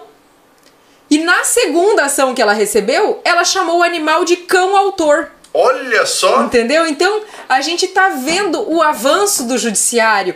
E o que eu fico muito feliz é de perceber que esses magistrados, eles não estão ape apegados ao eu já decidi dessa forma e eu vou me manter aqui, eu não vou estudar, eu não quero saber, eu não vou aprender, eu não vou analisar essa nova forma de ver o direito. Eles se abriram para recepcionar o direito diferente do que eles estão acostumados. E essa decisão, por exemplo, da juíza que trouxe várias vezes, você percebe que, cara, a gente realmente tá mudando a estrutura de, ah, de uma das, das instituições, porque eu digo que o Poder Judiciário é uma das coisas que a gente tem no Brasil mais difíceis. Ele é quase um transatlântico para mudar. Exatamente. Ele é Exatamente. quase um transatlântico. E a gente não pode esquecer que se para mudar direitos de minorias, né? é, a gente teve que levar ao poder judiciário, porque a gente tinha uma lacuna grande no legislativo, e mesmo assim o judiciário teve um tempo de ah, aperfeiçoamento até mudar. Você imagina mudar um cenário de uma minoria que para defender os seus direitos, precisa estar representada por outro. É uma minoria hipossuficiente sem voz. Exatamente. E, e, é uma minoria que eles efetivamente, quando o direito foi pensado, eles foram, foram colocados à margem. Porque quem é que pensou as bases do direito que a gente tem hoje? O ser humano para uso do ser humano para regular as situações entre seres humanos. Exato. Então esses animais eles foram colocados à margem da análise para fazer toda a estrutura jurídica que nós temos hoje, né? É, quando a gente falou lá de Argentina, ao mesmo passo que os Estados Unidos nega o direito de um animal de sair do zoológico para não ter que reconhecer direito a outros animais, você vê a Argentina que durante a pandemia concedeu é, é, a liberdade para três elefantes que cruzaram a fronteira em, plena pandemia para vir morar em santuários no Brasil. Aí você vê a judicialização dentro de dentro do poder judiciário brasileiro para a liberação de outros animais de zoológico para morar em santuários. Você vê o legislativo trabalhando para que os animais não sejam mais explorados em laboratório, em testes de cosméticos, porque já existem outras formas de testar em cosméticos. Então não justifica testar em animais. Exato. Então a sociedade está trabalhando, a sociedade está mudando, né? Assim como antigamente a, fami a família, antigamente, né, que era vista pelo direito, era pai, mãe e filhos. Isso. Hoje em dia, a gente, a sociedade fez o direito aprender que família é o que se forma, não é, é o que eles colocaram. Pra você falar sobre isso, porque esse é um debate muitíssimo interessante e que recrudesceu no Brasil durante os últimos quatro anos, fundamentalmente, né? principalmente por causa das posturas que nós temos dos mandatários, né? no Brasil em relação àquilo que é família ou não é família, ou pode ser considerado família e tudo mais, noção de família tradicional e tudo mais. E existe um conceito muito bonito que é, eu ouvi você mencionar, que era a família multiespécie. É. Né? Eu queria que você falasse sobre isso. É, a, fa a, família, eu digo assim, que o direito, ele, ele já mexeu as estruturas em relação à família, e a gente percebe isso quando no capítulo que tratava antigamente né, desses direitos, o capítulo se chamava Direito de Família. Hoje ele, por quê? Porque eu só tinha um modelo de família que era Exato. aceito. Hoje em dia esse mesmo capítulo se chama Direito das Famílias. Porque eu tenho uma pluralidade de formação de famílias que precisam ser respeitadas pela sociedade e o direito está aí para promover essa, esse respeito. É, dentre essa pluralidade de modelos de famílias, a gente tem a família multiespécie, que é aquela família formada por seres de espécies distintas, né? Por seres humanos e felinos, seres humanos e caninos, seres humanos e outros tantos animais que pertencem às famílias. Aqui um parênteses bem grande, bem forte, meu. Por favor, não coloquem animais silvestres nessa lista de animais que integram famílias, porque os animais silvestres merecem o direito à vida livre. Né? E assim, a domesticação deles é um sofrimento atroz para esses animais. Então, por isso que ele é silvestre. Por isso que ele é silvestre, né? Por isso que a denominação, a nomenclatura é essa. Então, respeitem, né, a, a, a origem desse animal. Infelizmente, na nossa Assembleia Legislativa do Paraná, temos um projeto de lei tramitando para que animais silvestres sejam considerados pets, para que eles possam ser vendidos como animais de estimação. Mas a gente torce, né, para que a sociedade não caia nessa. Não caio. Pelo amor de Deus. Pelo amor de Deus, porque é, é impressionante. Mas assim, vou, vou, vou, vou, dar uma pausa nesse parêntese, porque eu vou voltar a falar disso aqui, porque essa questão do animal, animal silvestre me, me apavora bastante. Mas a família multiespécie é uma família que ela cresceu de uma forma in, inacreditável na sociedade brasileira. Né? Se eu perguntar para você e quem tá assistindo a gente aqui, é, se eu falar assim, olha, você conhece alguma família que o casal não tem filhos, mas tem animais? Nossa! Conhece. Demais! E uma família que o casal tem filhos e tem animais e trata os animais como filhos? É o meu caso. É o meu caso. Entendeu? Essas famílias em que os animais integram a família como membros da família são famílias multiespécie. Né? Esses dias eu, eu, eu fiquei impressionada porque eu conheci uma família que tinha dois louva-a-deus de estimação. E um dos louva-a-deus é, é, abriu a bolsa uhum. e teve que ir pro veterinário de silvestres e o veterinário daí costurou a bolsa, né, do louva a Deus e ele voltou para casa, mas tinha até nome, era Kelly, eu acho, o nome desse louva a Deus. Gente, que legal. Mas então assim, eu não sabia, né, conheci, há pouco tempo atrás eu conheci o GAC, né, que é uma ONG especializada em coelhos em São Paulo. E através do Dr. Leandro que eu comentei no início da conversa, e a a quantidade de coelhos que tem nos lares brasileiros só perde para cachorro e gato. É, é, inacreditável a quantidade de famílias que tem coelhos como animais de estimação. Eu não sabia desse estimativo. Pois é, e eles só perdem para cachorro e gato. Então, assim, são famílias multiespécie. Né? E elas precisam ser respeitadas, porque aquele animal faz parte de uma família. Na hora que. E a gente. Isso, é, felizmente, já é uma coisa palpável no judiciário. Quando você vai fazer a separação de um casal, você vai fazer o divórcio de um casal perante o Poder Judiciário, você vai tratar da partilha dos bens e os animais não entram nessa partilha. Os animais têm a sua guarda definida. Guarda, exatamente. Quando você tem esse cenário, você entende que o judiciário, em relação às famílias, ele já entende a família multiespécie como um ponto pacífico. E como é possível o judiciário falar em guarda do animal e não reconhecer os direitos? Exatamente. Como é que eu falo da guarda de um bem semovente? Pois é. Bem semovente eu falo da propriedade, né? Então, assim, é, a gente vê, é, a gente vê esse, esse avanço da sociedade que provoca o avanço do judiciário, porque o direito ele acompanha o avanço da civilização. Exato. Né? E não tem outra forma. E o direito trabalha nas lacunas do legislativo. Mas no caso do direito dos animais, é, do reconhecimento, por exemplo, da capacidade do animal de ser autor de uma ação, não tem nem lacuna do legislativo. É só olhar e, e ler o direito tirando o nosso óculos do antropocentrismo, né? Como disse o ministro Luiz Roberto Barroso, a gente tem que olhar o direito de uma forma ecocêntrica, né? É o ecocentrismo que a gente tem, né? Que a gente tem que pensar. A gente tem que pensar na, na, na em todas as formas de vida e todos os sujeitos de direito. Não dá para pensar só no ser humano, porque o ser humano não consegue sobreviver. Né? Eu digo que o ser humano é a única espécie que cava a extinção da própria espécie. É um é, negócio surreal. Exatamente. Né? Mas enfim.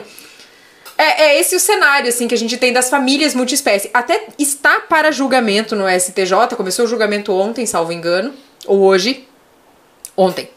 É, de um, um, uma decisão que determinou, né, pro, pro casal, que determinou o pagamento de pensão pro animal é, para para família, para pessoa do casal que ficar com a guarda do animal, o outro vai pagar pensão para pagar as despesas daquele animal. Está para julgamento no STJ. Aí eu te trago a informação de que na semana passada, retrasada, na comarca de Londrina, num outro processo meu que eu tenho lá, a juíza de Londrina reconheceu a capacidade do animal de ser parte do processo, de ser autor da demanda, de buscar reparação pela indenização do sofrimento que ele passou e deferiu o pedido liminar com, é, determinando que o réu do processo, que é o ex-tutor agressor, pague pensão mensal para a família que está cuidando do cachorro.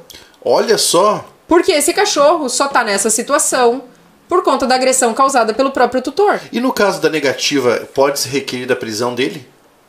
Se for, se ele, por exemplo, não fizer o pagamento, a decisão não for é, recorrida, né? Se ela for uh, considerada definitiva, não recorreu e não fez o pagamento, é o que se vai buscar. Olha só que Porque ele é alguém isso. que precisa de alimentos. E o seu alimentante está se negando a fazer o cumprimento dessa pensão, porque essa pensão ela tem caráter alimentício. Então a, a gente precisa cada vez mais parar para pensar no direito animal, porque cada vez mais ele vai permear outros ramos do direito cada vez mais ele vai permear outros ramos do direito. Que interessante. Isso é muito legal. Meu Deus do céu. Eu fiquei, eu achei muito legal essa perspectiva, principalmente da família multiespécie. O que você ia falar pra gente sobre os animais silvestres? Que você falou que ia voltar. Ah, sim. Eu ia falar o seguinte, ó. É, do mesmo jeito que a gente não imaginava, né, que coelhos é, é, o é a terceira espécie que mais tem nas famílias multiespécie, eu até pesquisar sobre tráfico de animais silvestres e para poder fazer um artigo, escrever sobre isso, né, pesquisar nessa área, eu não sabia que o Paraná ele tá no patamar de igualdade com o Rio de Janeiro, como os dois estados do Brasil que tem o maior número de tráfico de animais silvestres. Paraná. Paraná. O, o, aeroporto de Foz do Iguaçu e de Curitiba são as maiores, estão entre os, os cinco aeroportos que têm o maior, a, o maior número de, de tráfico de animais silvestres é, no Brasil, no território você, brasileiro. você tem estatísticas de quais são as espécies mais que são alvos principais? Aves são os que mais os que mais acontecem, mas, mas a gente tem tráfico de outros animais é, por esse mesmo é, uh, por esses mesmos estados, principalmente no Paraná, por conta da nossa grande fronteira terrestre. Então a gente tem tráfico de répteis, a gente tem tráfico de uh, macacos, né? A gente tem tráfico de outros animais que as pessoas olham e acham lindo e querem ter em casa e não param para pensar que para ela ter aquele animal como um ornamento dentro de casa, ela está causando um sofrimento violento nos animais. Como o cidadão cascavelense que, que furtou o jacaré. Exatamente, como a loja de 1,99 que estava vendendo marara em dezembro de, de, de 2021 e a gente fez a apreensão dessa arara que estava sendo vendida numa loja de 1,99. Gente, que absurdo isso. Entendeu? Então, assim, a gente tem uma arara canindé que no Paraná é uma espécie que está em risco de extinção. No sul do Brasil, na região sul do Brasil, é uma espécie em risco de extinção. E ela estava sendo vendida numa loja de 1,99. Então, assim, é... a gente não pode banalizar esse sofrimento.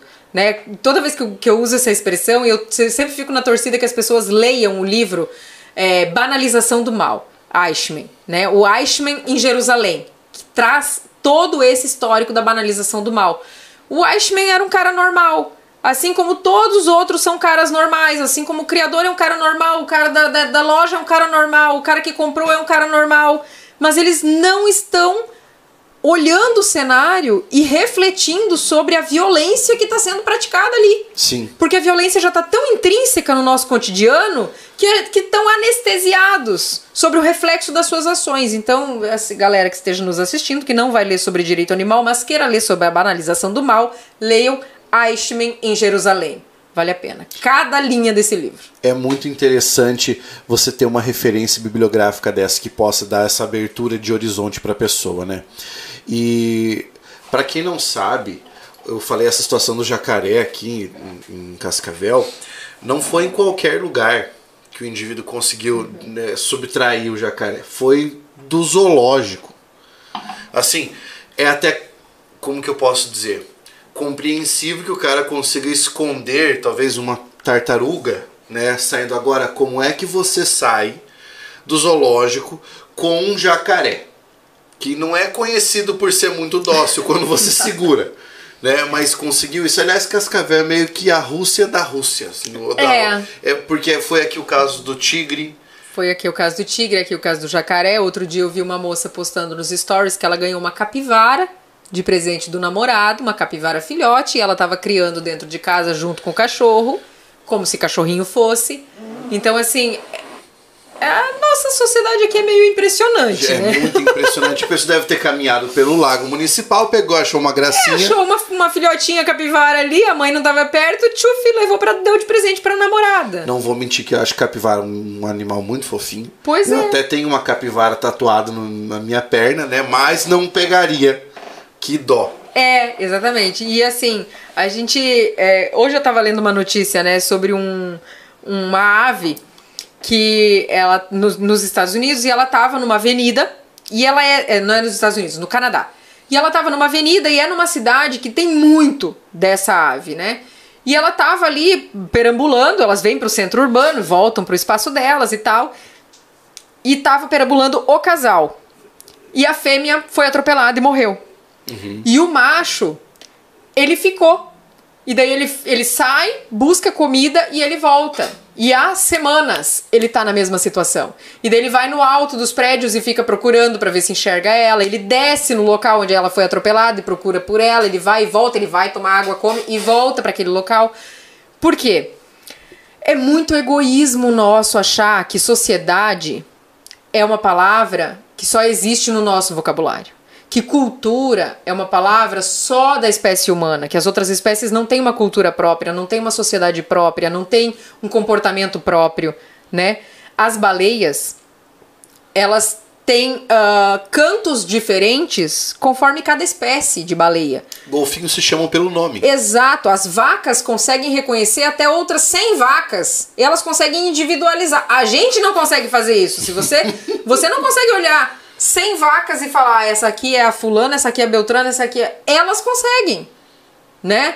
E, e, e, a gente acha que a vida deles é muito mais simplória do que ela realmente é. é. Eles têm uma vida mental complexa, sabe? Então, quando a gente fala num projeto de lei na Assembleia Legislativa do Paraná para transformar pets, né, é, animais silvestres em pets, a gente está falando, por exemplo, em pegar uma arara, que é um animal que na vida livre ela viaja quilômetros, que é um animal que faz uma, uma, uma viagem migratória né, que é um animal que faz pares e que esses pares ela tenta perpetuar até o fim da vida. Aí você pega um animal dessa espécie e você cria ela em confinamento, desprovida do conhecimento do seu comportamento natural da espécie, não que ela não sinta necessidade, porque por mais que você pegue uma, um, um, ser humano e coloque ele desprovido do comportamento natural da espécie, mas ele sente falta, porque biologicamente você sente falta claro, disso, claro. né? E daí, o atavismo, aqui, né? O atavismo da espécie. Exatamente. E daí aquele animal que ele é, biologicamente ele vai buscar um outro da mesma espécie para formar par, você pega ele e fala: "Não, mas eu vou comprar uma fêmea" e leva para dentro de casa e aquela fêmea vai viver a vida toda sem poder realizar os comportamentos naturais da espécie, nem bi biológicos, nem fisiológicos e nem comportamentais. Isso não pode ser normal. A gente não pode achar normal isso. Porque a gente está causando um sofrimento atroz por um luxo do ser humano de querer ter um animal silvestre em casa para chamar de seu. Eu ia fazer a, a, essa pergunta agora para você. Você falou sobre a mudança no judiciário em relação à perspectiva do direito animal. Mas como é que você vê, pelo menos nos últimos anos, a posição do legislativo em relação a isso e do executivo? Me preocupa bastante. Me preocupa bastante porque assim, é, na campanha, a última campanha que nós tivemos, né, de eleições gerais, a gente teve um discurso muito punitivista, extremamente punitivista. E junto com o punitivismo, que é um discurso que agrada os ouvidos, mas ele não é eficaz e não é, é realizável na nossa sociedade. Ele é só discurso. É só discurso. É um discurso vazio que agrada ouvidos de pessoas que não querem pensar. Porque se você parar para pensar, você consegue entender que você não consegue punir. E é, é, a mesma coisa que lixo, sabe? Não existe um planeta B que eu vou jogar o lixo lá fora. Exatamente. O punitivismo é a mesma coisa. Eu não, não existe um planeta B que eu vou pegar as pessoas que eu quero punir e eu vou colocar lá fora. E o punitivismo não se sustenta. Porque ele só gera mais violência. É, porque eu preciso exatamente. trabalhar é, é assim com a ideia de que essa, essa estrutura de punitivismo ela só vai fortalecer essa cisão que existe entre os que punem e os que são punidos. Que na verdade isso aí é um pensamento anterior às ordalhas, né? É, é, é, o Instituto da Vingança. Exatamente. É o olho por olho, dente por dente. Exatamente. Né? E é, mas é mais assim, eu vejo muito isso, esse discurso punitivista, ele vem sempre junto com violência. Né? E aí a gente buscando, né? Tu trouxe aí, gente, vamos, vamos, puxando lá a história, né? Ai, como é bom conversar quando se fala de história, né? se a gente for buscar lá no tempo de Nero, era muito normal a gente colocar dois humanos para se degladiarem, colocar um humano e um não humano para se degladiarem, dois não humanos para se degladiarem. E era feito isso para quê? Para entretenimento dos outros humanos. Exato. E quando a gente vê isso hoje em dia, a gente não coloca dois humanos para se degladiarem, a gente não coloca um humano e um não humano para se degladiarem, mas a gente suprimiu completamente o direito dos não humanos, né? E a gente continua colocando não humanos para se degladiarem e não humanos para participarem de eventos de entretenimento para humanos. Exato. Né? É um negócio surreal. A gente está é, revivendo cenários que o Brasil já tinha ultrapassado ou pelo menos que estava a passos largos caminhando para um avanço civilizacional. E quando a gente vê é, direitos humanos serem suprimidos, imagina dos não humanos. Né? Então, o cenário que eu vejo no executivo e no legislativo, nas três esferas, é esse. Eu tô vendo su é, é, a supressão de direitos fundamentais de humanos e a ausência absoluta de proteção dos direitos fundamentais dos não humanos. Né? Porque os não humanos não estão nem perdendo direitos, eles não estão não estão tendo seus direitos sequer protegidos e reconhecidos. Não recebem sequer né? menção. A gente vê isso, por exemplo, no ano de 2020, o governo do estado do Paraná baixou um decreto que reconhecia alguns direitos para os animais, inclusive é, trazia essa questão da educação animalista, do, da, da possibilidade dos animais buscarem o poder judiciário. O, o governador baixou o decreto num dia, no outro dia ele recebeu a reprimenda do setor e no terceiro dia ele revogou o decreto. Entendeu? Isso estamos falando de poder executivo estadual. Aí a gente vê no poder executivo municipal uma ausência de efetividade nas políticas públicas que já existem uhum. e uma ausência de é, regulamentação de leis que o executivo há muitos anos já promulgou. Entendeu? Nós temos leis que foram votadas no executivo, foram sancionadas pelo, foram votadas no legislativo e aprovadas, sancionadas pelo executivo da época, e até agora o executivo tá silente. Tô fingindo que não é comigo, uhum. entendeu? É, no, e falando de direito animal, num, no executivo federal, aí eu fico até sem vocabulário pra te explicar o que tá acontecendo.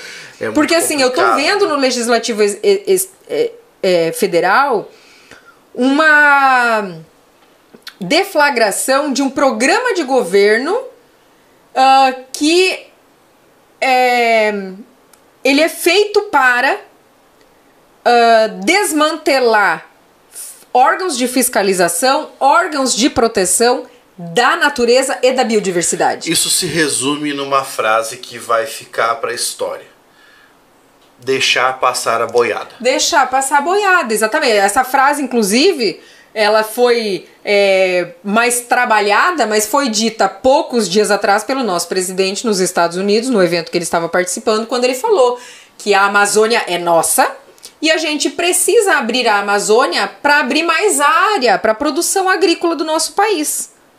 A gente não precisa definitivamente disso. A gente não precisa, o planeta não precisa, o mundo não precisa. A gente precisa saber produzir mais e melhor dentro da terra que já foi derrubada, e de maneira mais sustentável, se for possível.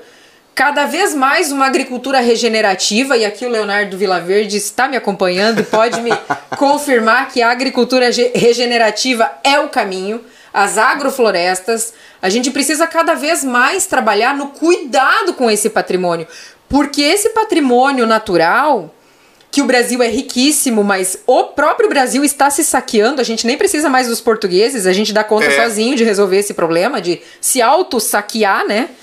É, esse patrimônio, diferente daquela imagenzinha da fazenda bucólica que nós temos em mente lá do primeiro ano do, do ensino médio, né? Do ensino fundamental, é, os recursos naturais não são infinitos.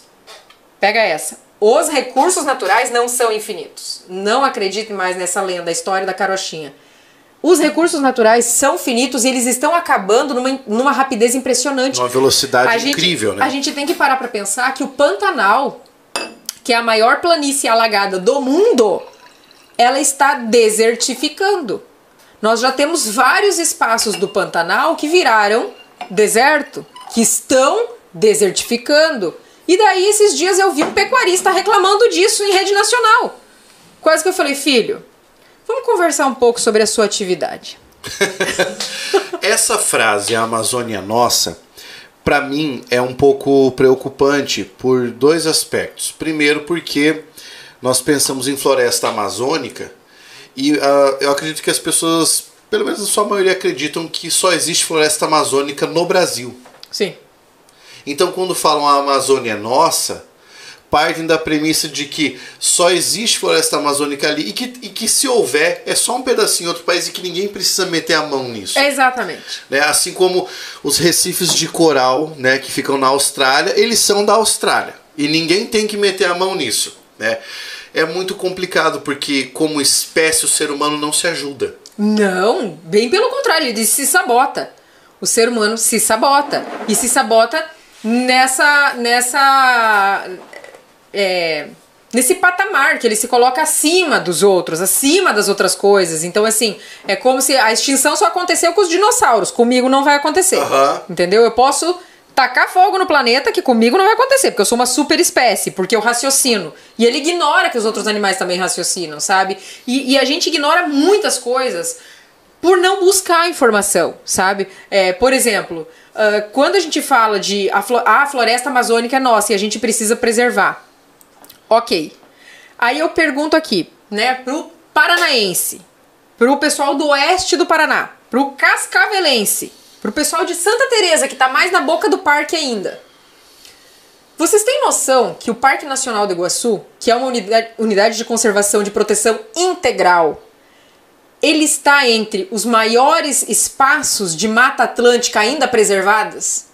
Que 90% da Mata Atlântica já foi devastada e nós temos aqui do ladinho nosso um dos espaços que, que é a maior quilometragem de Mata Atlântica preservada? E é incrível, né? Você passa de carro por ali, a- só, sei lá, é impossível a pessoa não perceber. É impossível a pessoa não perceber, mas aí eu te pergunto: quantos de nós temos conhecimento de que tramita no Congresso Nacional a passos acelerados um projeto de lei para abrir uma estrada e cortar o parque no meio? E quantos de nós nos posicionamos em relação a isso? Paramos para refletir. Para mim, para minha sociedade atual, economicamente, é mais vantajoso eu manter o parque fechado do jeito que ele tá. Porque, e aqui quem tá falando não é a Eveline ativista, a Eveline advogada animalista ou ambientalista ou o, cartaz que queiram colocar na minha testa. Quem tá falando é o relatório do Fórum Econômico Mundial. A perda da biodiversidade é um dos três maiores problemas que a economia do mundo vai sofrer na próxima década. Então, a gente precisa pegar essas informações e trabalhar com elas de forma preventiva. É claro, deveria então, ser assim, assim. deveria ser assim. Então, se a, se a perda da biodiversidade é um dos maiores problemas econômicos que o mundo vai, vai enfrentar na próxima década, e eu tenho uma biodiversidade aqui do meu lado, eu não vou autorizar cortar uma estrada para dividir o parque no meio. Eu soube de um estudo, agora eu não sei o quão atual é esse estudo, mas que dava conta de que ali no parque é, estava uma das maiores concentrações de contaminação por agrotóxico. Olha, no sul do Brasil. O sul do Brasil é a região que tem a maior contaminação de agrotóxico. Bem, não é por outra razão que nós estamos numa região em que temos uma das mais altas incidências de câncer, né? Exatamente. E daí, assim, se a gente for é, é, parar para pensar em ah, o quanto a gente é, vilipendia a natureza e os animais, quem, quem aqui da nossa, na nossa região é muito normal a gente olhar aquele tapete verde, né? Aham. E, e a gente até algum tempo, se você não parar para raciocinar o quanto custou para a natureza para ter aquele tapete verde, você acha bonito Sim. aquela imagem daquele tapete verde. Aquela imagem que parece plano de fundo do Windows. Do Windows, exatamente. E daí, assim, agora, se você parar para pensar o quanto aquele tapete verde custa, o impacto ambiental e o impacto animal desse tapete verde, ele já não é mais tão bonito. E daí, se você para para pensar no impacto econômico dele, porque quantas pessoas estão lucrando com esse tapete verde? E quantas pessoas estão perdendo é, biodiversidade, perdendo qualidade de vida, perdendo economicamente por esse mesmo tapete verde? Né? Então, Até assim. mesmo- vamos até assim, é, nem pensando exclusivamente no aspecto ambiental, até mesmo perdendo uma própria área de subsistência. Exatamente. Porque um grande latifúndio não, não é uma área de subsistência. Exatamente, você bota dinheiro no, É no bolso de meia exploração. dúzia. Exato, exatamente. Quando falam, por exemplo, em. E uma coisa que me, me preocupa bastante, porque eu não consigo entender, pra mim não fecha a conta. Quando falam em. eh, exportação de animais vivos por via marítima, né?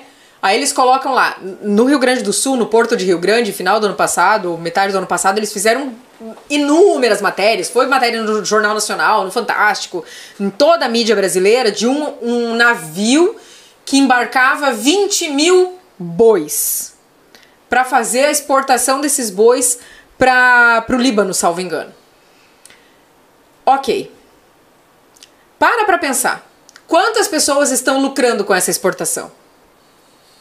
Agora, para para pensar no impacto ambiental dessa exportação. Que é gigante. Que é gigante, porque você tem animais que estão produzindo é, excrementos e esses excrementos estão sendo lançados em alto mar. Que se esses animais se machucam ou morrem, eles são lançados em, em alto mar. mar. Que esses animais sofrem horrores 40 dias de viagem e sofrem horrores piores ainda na forma de abate que é promovida nesses países, uhum. né? Aí se você parar para pensar em tudo isso, todo esse dano, essa cadeia de dano, e você ainda não parou para pensar que quando esse navio vem para o Brasil, ele vem carregado de ração. Eles não compram a ração no Brasil. Então, não, não enche bolso de brasileiro nenhum a venda da ração. Uhum. A ração já vem. Mas se essa ração vier com fungo e esse navio fica atracado nos nossos portos, esse fungo pode passar para dentro da nossa agricultura. De fato. Então, é um risco que a sociedade brasileira inteira enfrenta para encher o bolso de meia dúzia. É. Que é quem vende esse, esse animal. Entende? Então não fecha a conta. Não fecha a conta. O Brasil continuar autorizando essa exportação por via marítima de animais vivos por vários cenários. Se você pensar na dignidade do animal, no sofrimento do animal, no impacto ambiental e no risco sanitário que o país está enfrentando para botar dinheiro no bolso de meia dúzia. E é por isso que quem se dedica à defesa dos animais ou do meio ambiente ou qualquer natureza de ativismo que tenha a ver com isso tem automaticamente um alvo nas costas, né? Exatamente, é por isso que o Brasil está entre os três países que mais mata ativistas no mundo. E então, e assim, foi um infortúnio, evidentemente. Acho que não é o termo correto nem é infortúnio, mas foi uma grande perda o caso que nós tivemos agora com o Dom Phillips e com o Bruno, né? E eu, é, essa é a leitura que eu faço do caso mas, deles. Mas exatamente, o caso deles, eu digo assim que ele é uma é um, uma perda assim, é, é irreparável, realmente, porque até outras pessoas que tenham a mesma capacidade, o mesmo conhecimento, assumirem o rojão de tocar o barco da onde eles deixaram, a gente vai ter aí um, um hiato de proteção, de, de, de, proteção indigenista, de proteção ambiental, de proteção animal muito grande. Você tem figuras que, que foram párias dessa maneira, né? Eles dois, o Chico Mendes. Exatamente. E aí você vê assim, para mim, é, é, o caso deles é muito emblemático porque você vê a forma como o governo brasileiro, a União, é, lidou com esse cenário, colocando a culpa nas vítimas. É. Sabe? A, a, o governo brasileiro só empreendeu esforços e até me preocupa bastante essa, essas, essas de, é, resolvido, tá resolvido e foi assim e foi assado e teve ou não teve mandante, pá, pá, pá, pá, pá, em tão pouco tempo, de uma situação tão complexa que envolve fronteiras internacionais, porque nós temos aí outros países que estão ali ilegalmente trabalhando naquela região, e o governo brasileiro resolveu assim num tris quando o mundo cobrou. Principalmente Entendeu? Isso na, me preocupa. Na época em que o presidente americano estava conversando com o presidente brasileiro, falando assim: olha, é preciso proteger a Amazônia. Exatamente. E daí, e o nosso presidente, ao ouvir que é preciso proteger a Amazônia, ao ver duas pessoas que estavam protegendo a Amazônia serem executadas, ele botou a culpa nas vítimas e disse que a Amazônia precisa ser explorada. Então, assim, para mim, isso é um retrato muito grande da relativização do direito de muitos em proveito econômico de poucos. Claro. Entendeu? Então, qual por é o cenário meio, que eu quero? Por meio de uma banalização cruel da maldade. Exatamente. E daí a gente volta para aquele livro que eu já falei aqui, A Banalização do Mal.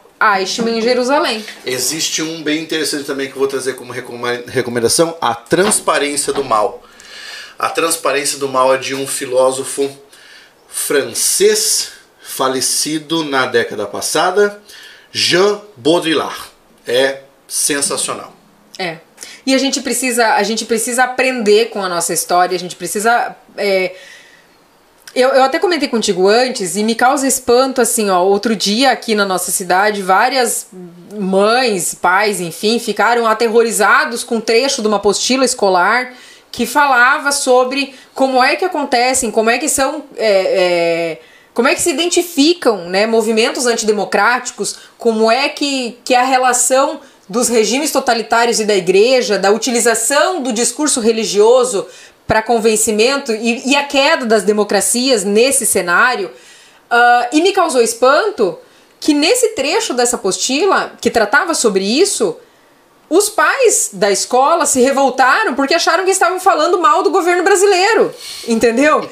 Quando na verdade aquele trecho da apostila estava falando sobre história do mundo e, e descrevendo para os alunos do nono ano como é que são os regimes totalitários? Como é que caem as democracias? Como é que são identificados os, a, a, os atos, né, os movimentos antidemocráticos, para que eles possam entender, enxergar e aprender com a história, para que eles consigam defender a democracia que nós temos hoje, defender os seus direitos, porque para conquistar direito é uma luta árdua, para perder é dois toques, entendeu?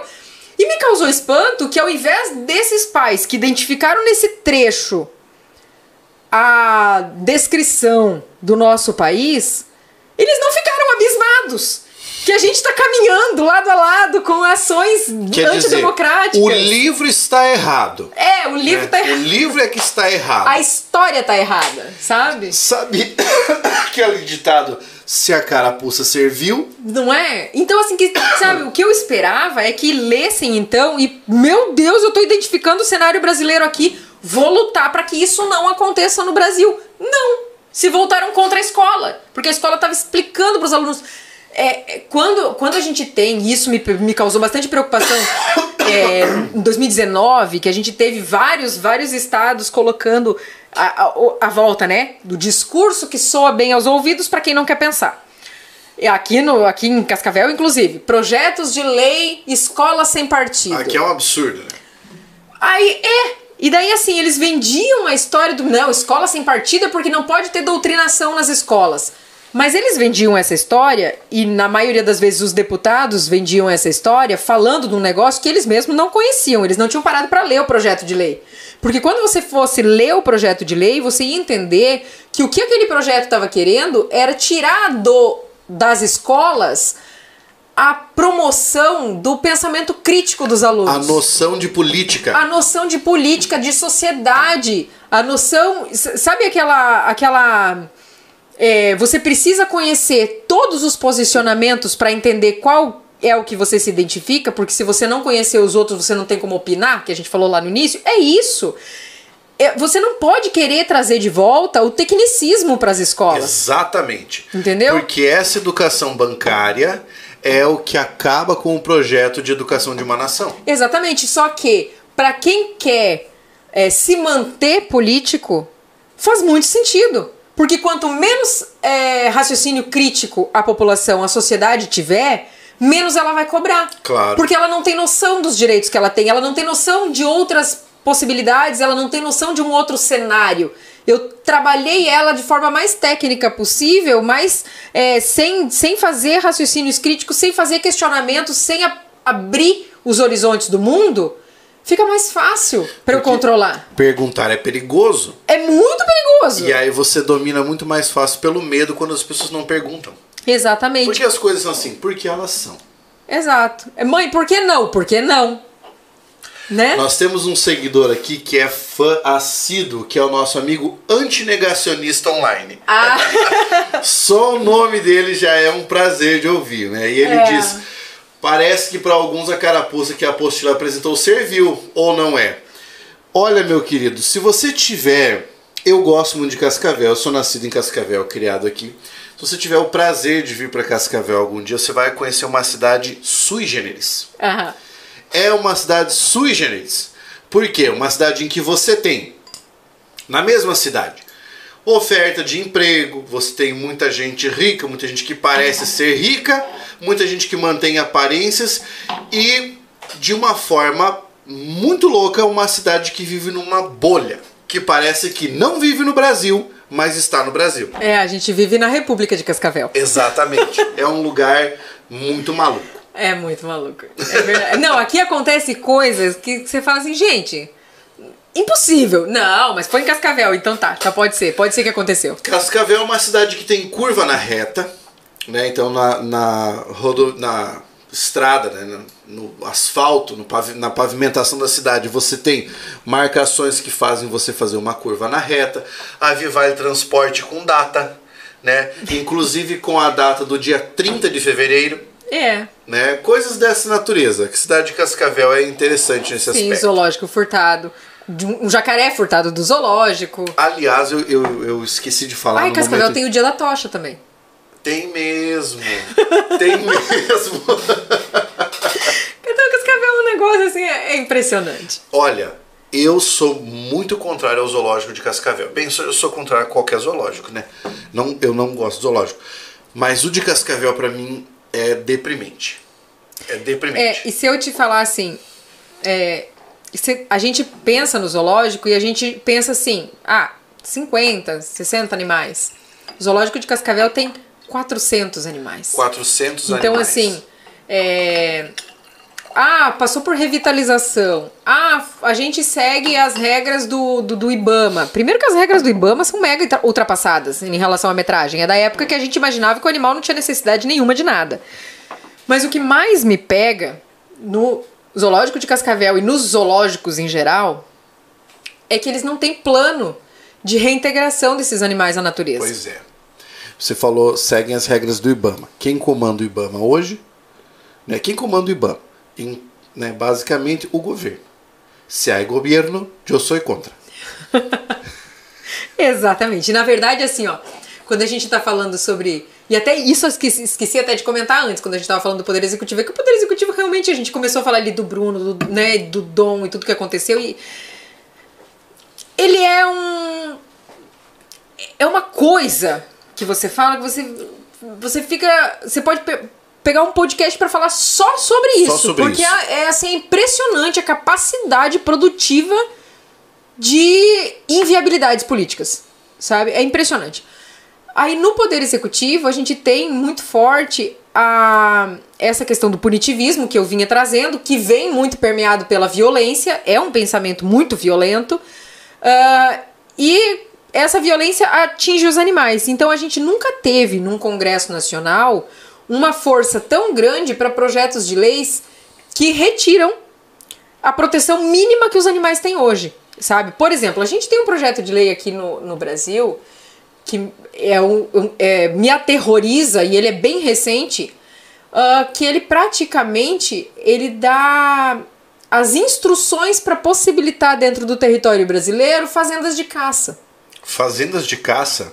Sabe? Porque é exatamente, porque ele possibilita a caça amadora, ele possibilita a produção de animais para isso. O que é um ele possi- descalabro, né? Exatamente. Só que assim, se a gente for pensar aqui em Cascavel, de 2018 para cá, a gente aumentou de 2 de dois para 5 o número de ah, é, associações de CACs. De caques. A gente tem um- uma Câmara Municipal que acabou de aprovar o Dia do Caçador. E que no convite da ProArmas estava escrito que eles precisavam reconhecer essa atividade por conta do risco que esses indivíduos sofrem na sua atividade. Eu fiquei na dúvida, porque assim, quem tá armado é ele, não é o animal. Pois é. Quem foi pra lá voluntariamente foi ele, não foi o animal. Então, assim, o, o ser humano, ele não é um caçador. Caçador é o leão, o ser humano é um covarde. E a menos que um ele covarde esteja... armado, mas não deixa de ser um covarde. E a menos que ele esteja tentando caçar o Pumba, né? Ele não corre um risco assim tão Ele grande. não corre um risco, exatamente. por- até porque ele sabe aonde ele está indo fazer isso, ele se mantém distante da presa e ele está sempre se utilizando de armamento bélico que o outro animal não tem. Ele realmente tira a vida do outro de uma forma que impossibilita a defesa da vítima. Então, assim, tirar a vida do outro de forma que impossibilita a defesa da vítima por emboscada pelo Código Penal, é um crime horrendo. Exatamente. Mas só se ele for praticado contra a nossa espécie. As outras É, porque- espécies que têm família, sociedade, cultura, sofrem e sentem, não, essas aí tá de boa. É motivo de, de aumento de pena, né? Exatamente. É motivo, é agravante. Qualificadora, na verdade. É uma É. qualificadora do homicídio. Mas a gente relativiza se não é com a nossa espécie. E no Congresso Nacional, esse tipo de projeto que possibilita os animais silvestres dentro da lista PET, que possibilita para voltar a caça, para voltar não, mas para legalizar a caça, que ela nunca foi embora, né? Ela só tá mais tímida porque ela não tem muita, muito microfone. Mas para legalizar a caça amadora, nós temos quatro projetos de lei tramitando no Congresso Nacional. Para abrir a estrada do colono aqui, a antiga estrada do colono, que a natureza já deu conta de apagar o rastro da intervenção humana, nós temos projeto de lei tramitando de deputado federal paranaense, tá lá a joia, né, do deputado foi lá botar a joia do projeto. Entendeu? Aí a gente tem é, outros projetos de lei para vilipendiar cada vez mais os animais, entendeu? E, e a natureza, por consequência. Mas ninguém, nenhum desses gabinetes que se propõe a esses projetos é, em violação da natureza, em violação dos animais, nenhum deles parou para analisar como é que funciona a síndrome da floresta vazia e o quanto essa síndrome impacta na possibilidade de permanência da existência do ser humano na Terra. Eles não conseguem fazer esse raciocínio, eles não param para analisar. Porque é um discurso rápido que tem que ser apresentado rápido e de uma forma que agradeça esses ouvidos. Que sabe que a pessoa quer ouvir, que ela pode caçar, que ela pode ser o Tarzan, ela pode pegar aquela, aquele negócio Ainda lá pra se ser- fosse o Tarzan, Se fosse o Tarzan, né? né? Mas Ia se balançar Ele vai cipó. lá pra, pra, pra floresta, ele pode estar lá no meio dos animais e daí ele pega e dá um tiro, e ele pega e mata, e ele. Sabe, gente, para! Países que a- a- o Brasil sempre, e e isso me causa uma certa ojeriza, o Brasil sempre tratou olhando de cima para baixo, né? Países africanos, é, já entenderam que o turismo de fotografia é, rende muito mais economicamente do que o turismo de caça. Mas parece que esse discurso de caça, violência, armamento e, né? Ele tomou uma proporção que as pessoas pararam de raciocinar. Sabe o que que é isso? Na minha opinião, evidentemente. Masculinidade frágil.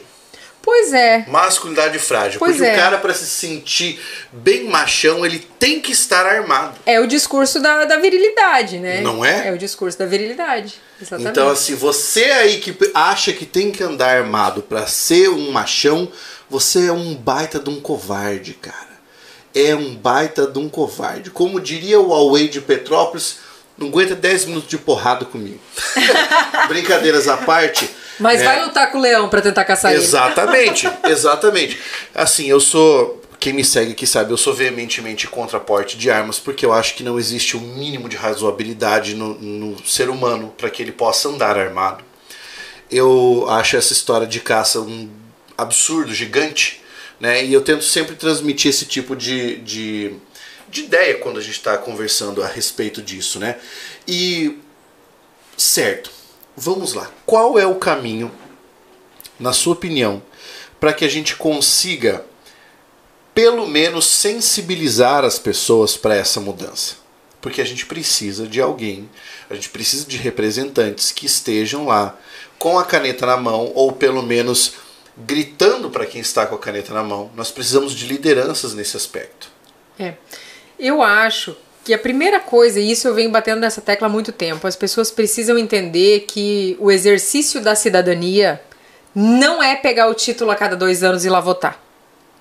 O exercício da cidadania ele tem que ser diário, ele tem que ser constante e ele é cansativo porque ele é fiscalizatório.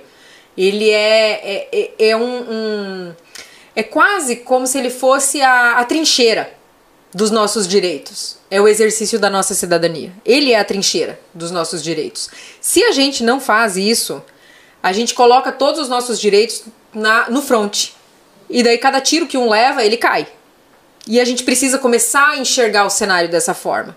Né? A gente vem perdendo direitos aí e as pessoas não estão se dando conta disso. De que todo dia, no apagar da vela, tem um projeto de lei sendo votado e tem um direito nosso sendo suprimido. Seja ele um direito trabalhista, seja ele um direito.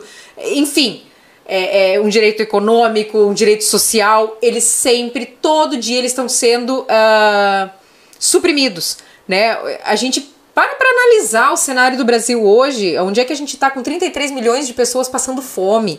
Né? a gente tá... direitos trabalhistas, direitos previdenciários. Exatamente, a gente está com pessoas se sujeitando a trabalhar sem folga, sem horário, sem isso e sem aquilo, porque elas precisam botar comida na mesa. E aí a gente não pode olhar para aquela pessoa e falar: ah, mas ele se colocou nessa situação. Negativo.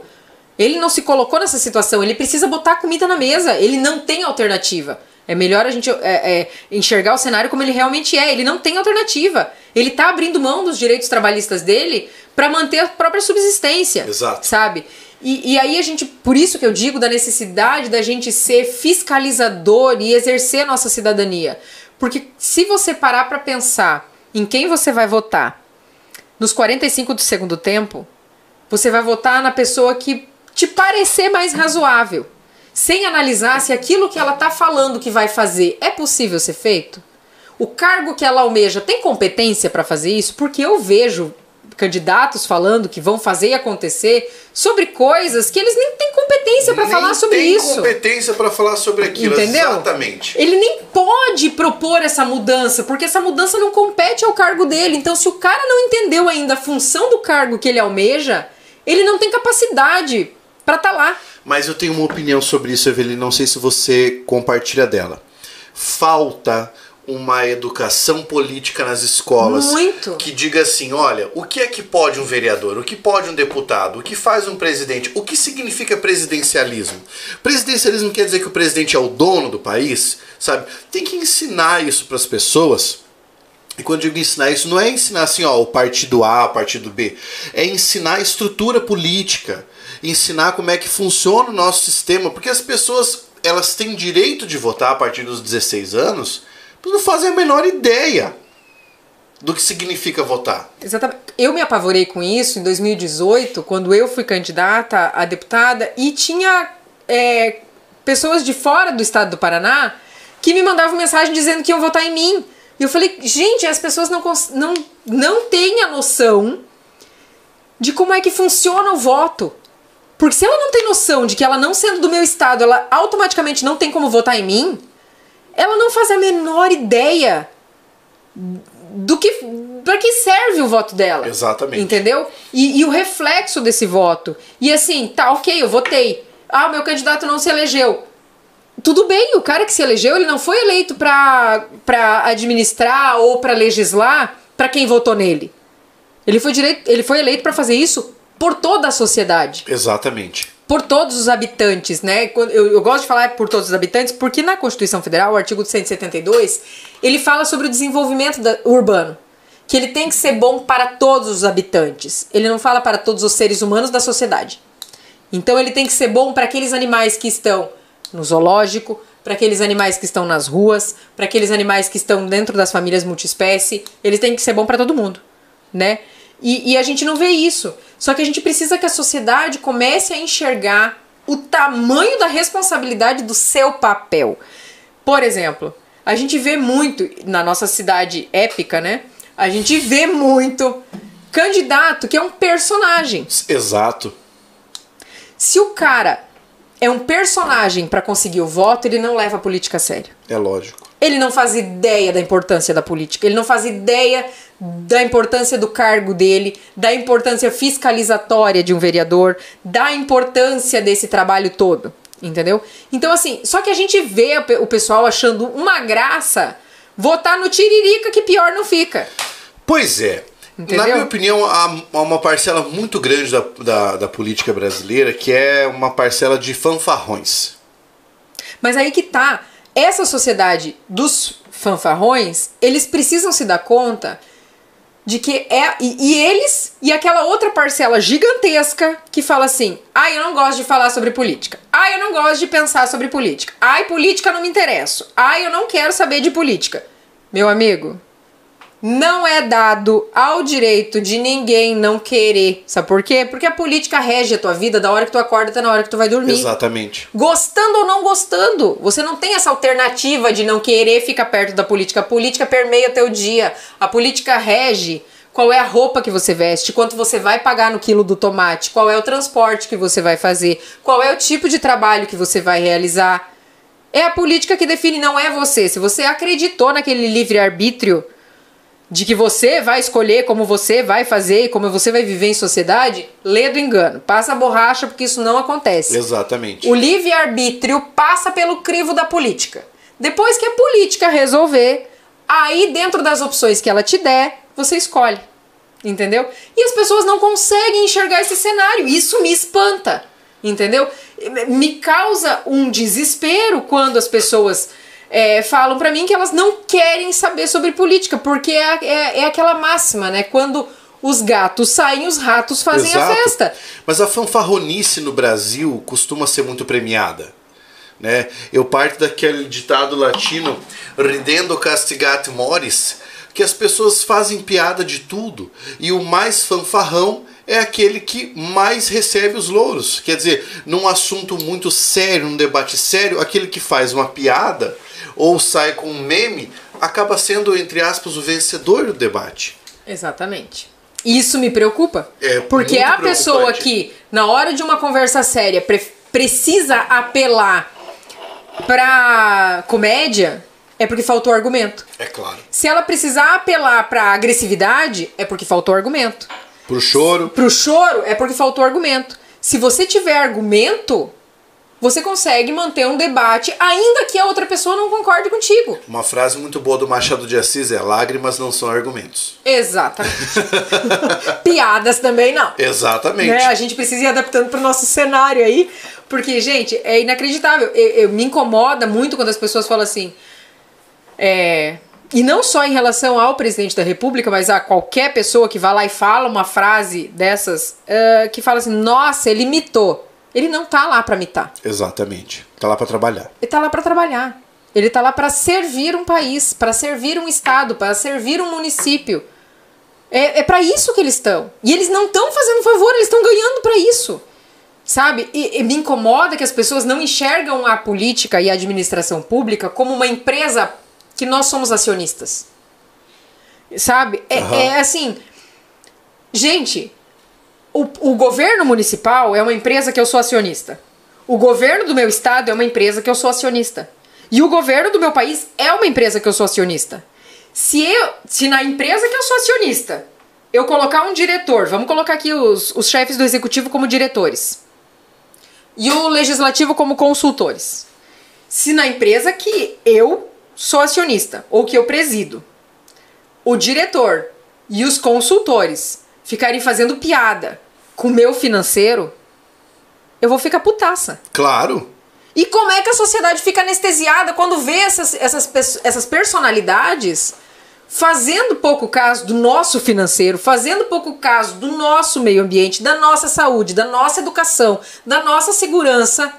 E tá todo mundo rindo. Ah, liberei o. Sabe aquela, aquela empresa de segurança que você contratou para nossa empresa?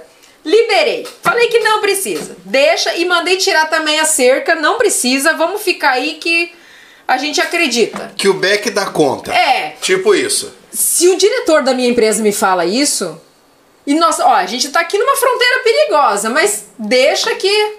Que o pai dá conta. O pai resolve. Cara, eu peço o pescoço do cara. Eu falo, não, demite, tira ele do cargo. O cara não tá, não tá falando lé com cré. Porque se eu tenho uma fronteira perigosa aqui na minha empresa, eu preciso botar cada vez mais a, a, a segurança. Eu preciso garantir a soberania da minha empresa. Né? Exatamente. Eu não posso simplesmente que eu fale assim, olha, é, teve um funcionário que saiu ontem para trabalhar e a hora que ele saiu, ele foi alvejado aqui na, no pátio da empresa, mas também ele sabia que não tinha cerca. Ele sabia que eu tinha que dispensado frente, segurança. Sabe que aqui na frente tem o Carlão que vive armado. E foi lá. E foi lá, foi lá falar com o Carlão. É. Agora morreu e tá aí morreu nessa. Morreu e tá aí, agora. Entendeu? É basicamente isso que a gente tá vendo e a gente tá anestesiado, assistindo esse discurso de bico calado. Olha, vou te falar uma coisa. Antes, essa máquina da nossa empresa, ela produzia com custo operacional de X. Mas agora eu tô tendo que aumentar esse custo operacional praticamente toda semana, tá? Mas tá tudo bem, tá custando sete vezes mais. Não porque a máquina ficou mais cara, mas porque quem tá recebendo a comissão dessa Não, máquina é. precisa ganhar um pouco mais. É, e também assim, o pessoal do administrativo não soube administrar a bagaça toda. Então, assim, não tem jeito, a gente vai ter que aumentar o custo. E tudo bem. Tô- Ó, pagar 8 reais no combustível? Sempre quis. né? Depois dessa nossa fala codificada, minha pergunta é: você pretende continuar na carreira política? Olha, eu percebi que pro que eu quero fazer, pro meu propósito de vida, que é trabalhar no reconhecimento, no fortalecimento, na promoção do direito dos animais, eu consigo fazer muito mais isso fora da política do que dentro dela. Perfeito. Eu consigo fazer muito mais fora da política, por quê? Porque os agentes políticos que precisam fazer as leis que são necessárias e regulamentar e executar as leis que já existem ou que forem aprovadas, eles, pelo menos na esfera municipal e estadual, eles não podem me ver como um possível é, concorrente. Uma espécie de entrave. Exatamente. Porque se eu fizer um negócio que ela tá me pedindo, se eu fizer a lei que ela tá me pedindo, se eu executar a lei que ela tá me pedindo, se eu promover a política pública que ela tá me pedindo, que ela tá me mostrando que é necessário, eu vou eu vou dar palanque para ela. Aham. E ela vai poder ser minha concorrente na próxima eleição. Então eles acabam não fazendo. Exato. Nem executivo, nem legislativo, nem ninguém. Então eu percebi que eu, fora da, da corrida eleitoral, eu consigo, dando essa segurança para eles, tanto que esse ano eu nem me filiei em nenhum partido, para dar essa segurança para eles de que, olha, eu não vou mudar de opinião, eu não vou sair candidata, fiquem tranquilos, só vamos fazer a coisa acontecer. É, eu consigo fazer mais isso fora da política do que dentro dela. O que não quer dizer que eu não estou de olho né, no que acontece na nossa política municipal, estadual e federal relacionado a esses assuntos que me são muito caros. Né? Então, assim, é, pro- propo- proposição de projetos de lei que eu acredito que são errados, eu não é porque eu não estou na política que eu não vou pegar o microfone e falar e alertar as pessoas sobre isso. Né? Tanto na esfera municipal, estadual ou federal. E, e é o que eu faço com frequência. Eu chamo a atenção da galera e falo assim, viu, pessoal, tem um projeto de lei aqui, ó, pra, pra isso aqui. E a gente precisa se posicionar, porque eles estão lá para representar Claro. o nosso interesse. Então a gente precisa mostrar para eles qual é o nosso interesse. Porque os animais não votam, mas os seus representantes sim. Exato. E cabe a nós fazer esse trabalho. Então, me, me abstenho do, do pleito eleitoral para conseguir promover é, um, um direito animal mais eficaz, mais eficiente e mais rápido, né? Porque senão a, bata a batalha é muito maior quando você, você tem um executivo e um legislativo é, preocupados muito mais com a politicagem do que a política. Claro. Eu, eu tô muito impressionado com tudo que a gente conversou até agora. e o nosso horário foi passando muito rapidamente, tanto que não parece que a gente está conversando há 2 horas e 15 minutos, É. mas estamos. Eu avisei. Chega um momento em que e- eu fico um pouco com dó de fazer isso, mas chega um momento que a nossa conversa tá aqui, sabe? E aí eu tenho que fazer uma espécie de como é que eu posso descrever? Nós temos que descer a montanha russa. É. Que eu fazer algumas perguntas que são muito triviais, mas que vão ser legais de perguntar pra você, porque você é a primeira convidada que eu recebo que é vegana. Tá? Então eu faço algumas perguntas do tipo de preferências, recomendações de filme, livro e tudo mais. Tá. Tá? Então a primeira pergunta que eu vou te fazer é: qual é o seu, a, a- sua refeição predileta? Você diria assim, ó, isso aqui eu adoro, acho que é a minha refeição predileta. Risoto. Risoto? Risoto são as minhas. várias modalidades de risoto, mas risoto realmente tá. é o Diga meu. um assim que você fala, ó, esse tem que fazer, tem que experimentar. Ai, risoto de amêndoas com cogumelos é maravilhoso. Risoto de palmito com alho poró é maravilhoso. Não provei de amêndoas ainda, mas parece ser bom. É, mas assim, tem diversos. E eu acabei de lembrar de uma comida que o Leonardo faz em casa, que eu amo de paixão, que é o tartar de vegetais. Sabe aquele tartar que as pessoas fazem com carne crua? Sei. Então, ele faz um tartar de vegetais que é simplesmente sensacional. E extremamente barato. Principalmente se a gente for considerar o preço do quilo da carne hoje para fazer é. um tartar de carne. Pois é. Então, o tartar de vegetais é um negócio assim sensacional. Ai, que espetacular, eu tenho que provar. Tenho que provar. Bebida predileta. Ai, aí você me pegou, porque eu gosto de várias. Eu adoro vinho.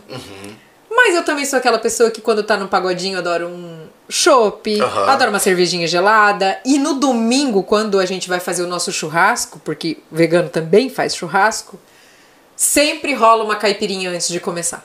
Ah, entendi. Então, é, existem caminhos. Agora me conta o que é o churrasco do vegano. Cara, o, chu- o churrasco do vegano, todo mundo fala assim: o que, que você faz quando você vai no churrasco? Isso Tipo, vai dar um corte, Carlão. Porque assim, até agora, olha que coisa engraçada. Até agora, eu acho que esse é o podcast de todos os que eu fiz até agora, vai ser o que mais vai haver cortes. Porque cada fala sua foi uma pérola. Mas eu tenho certeza de que esse vai ser um dos cortes mais visualizados. Você vai colocar lá, Carlão, o que é o churrasco vegano? É, o churrasco vegano é muito tempero, na maioria das vezes o mesmo tempero que as pessoas utilizam na carne, porque se você for parar pra pensar, a carne in natura ninguém consegue comer. A gente gosta da textura da carne com o sabor dos temperos que se colocam nela. Exato.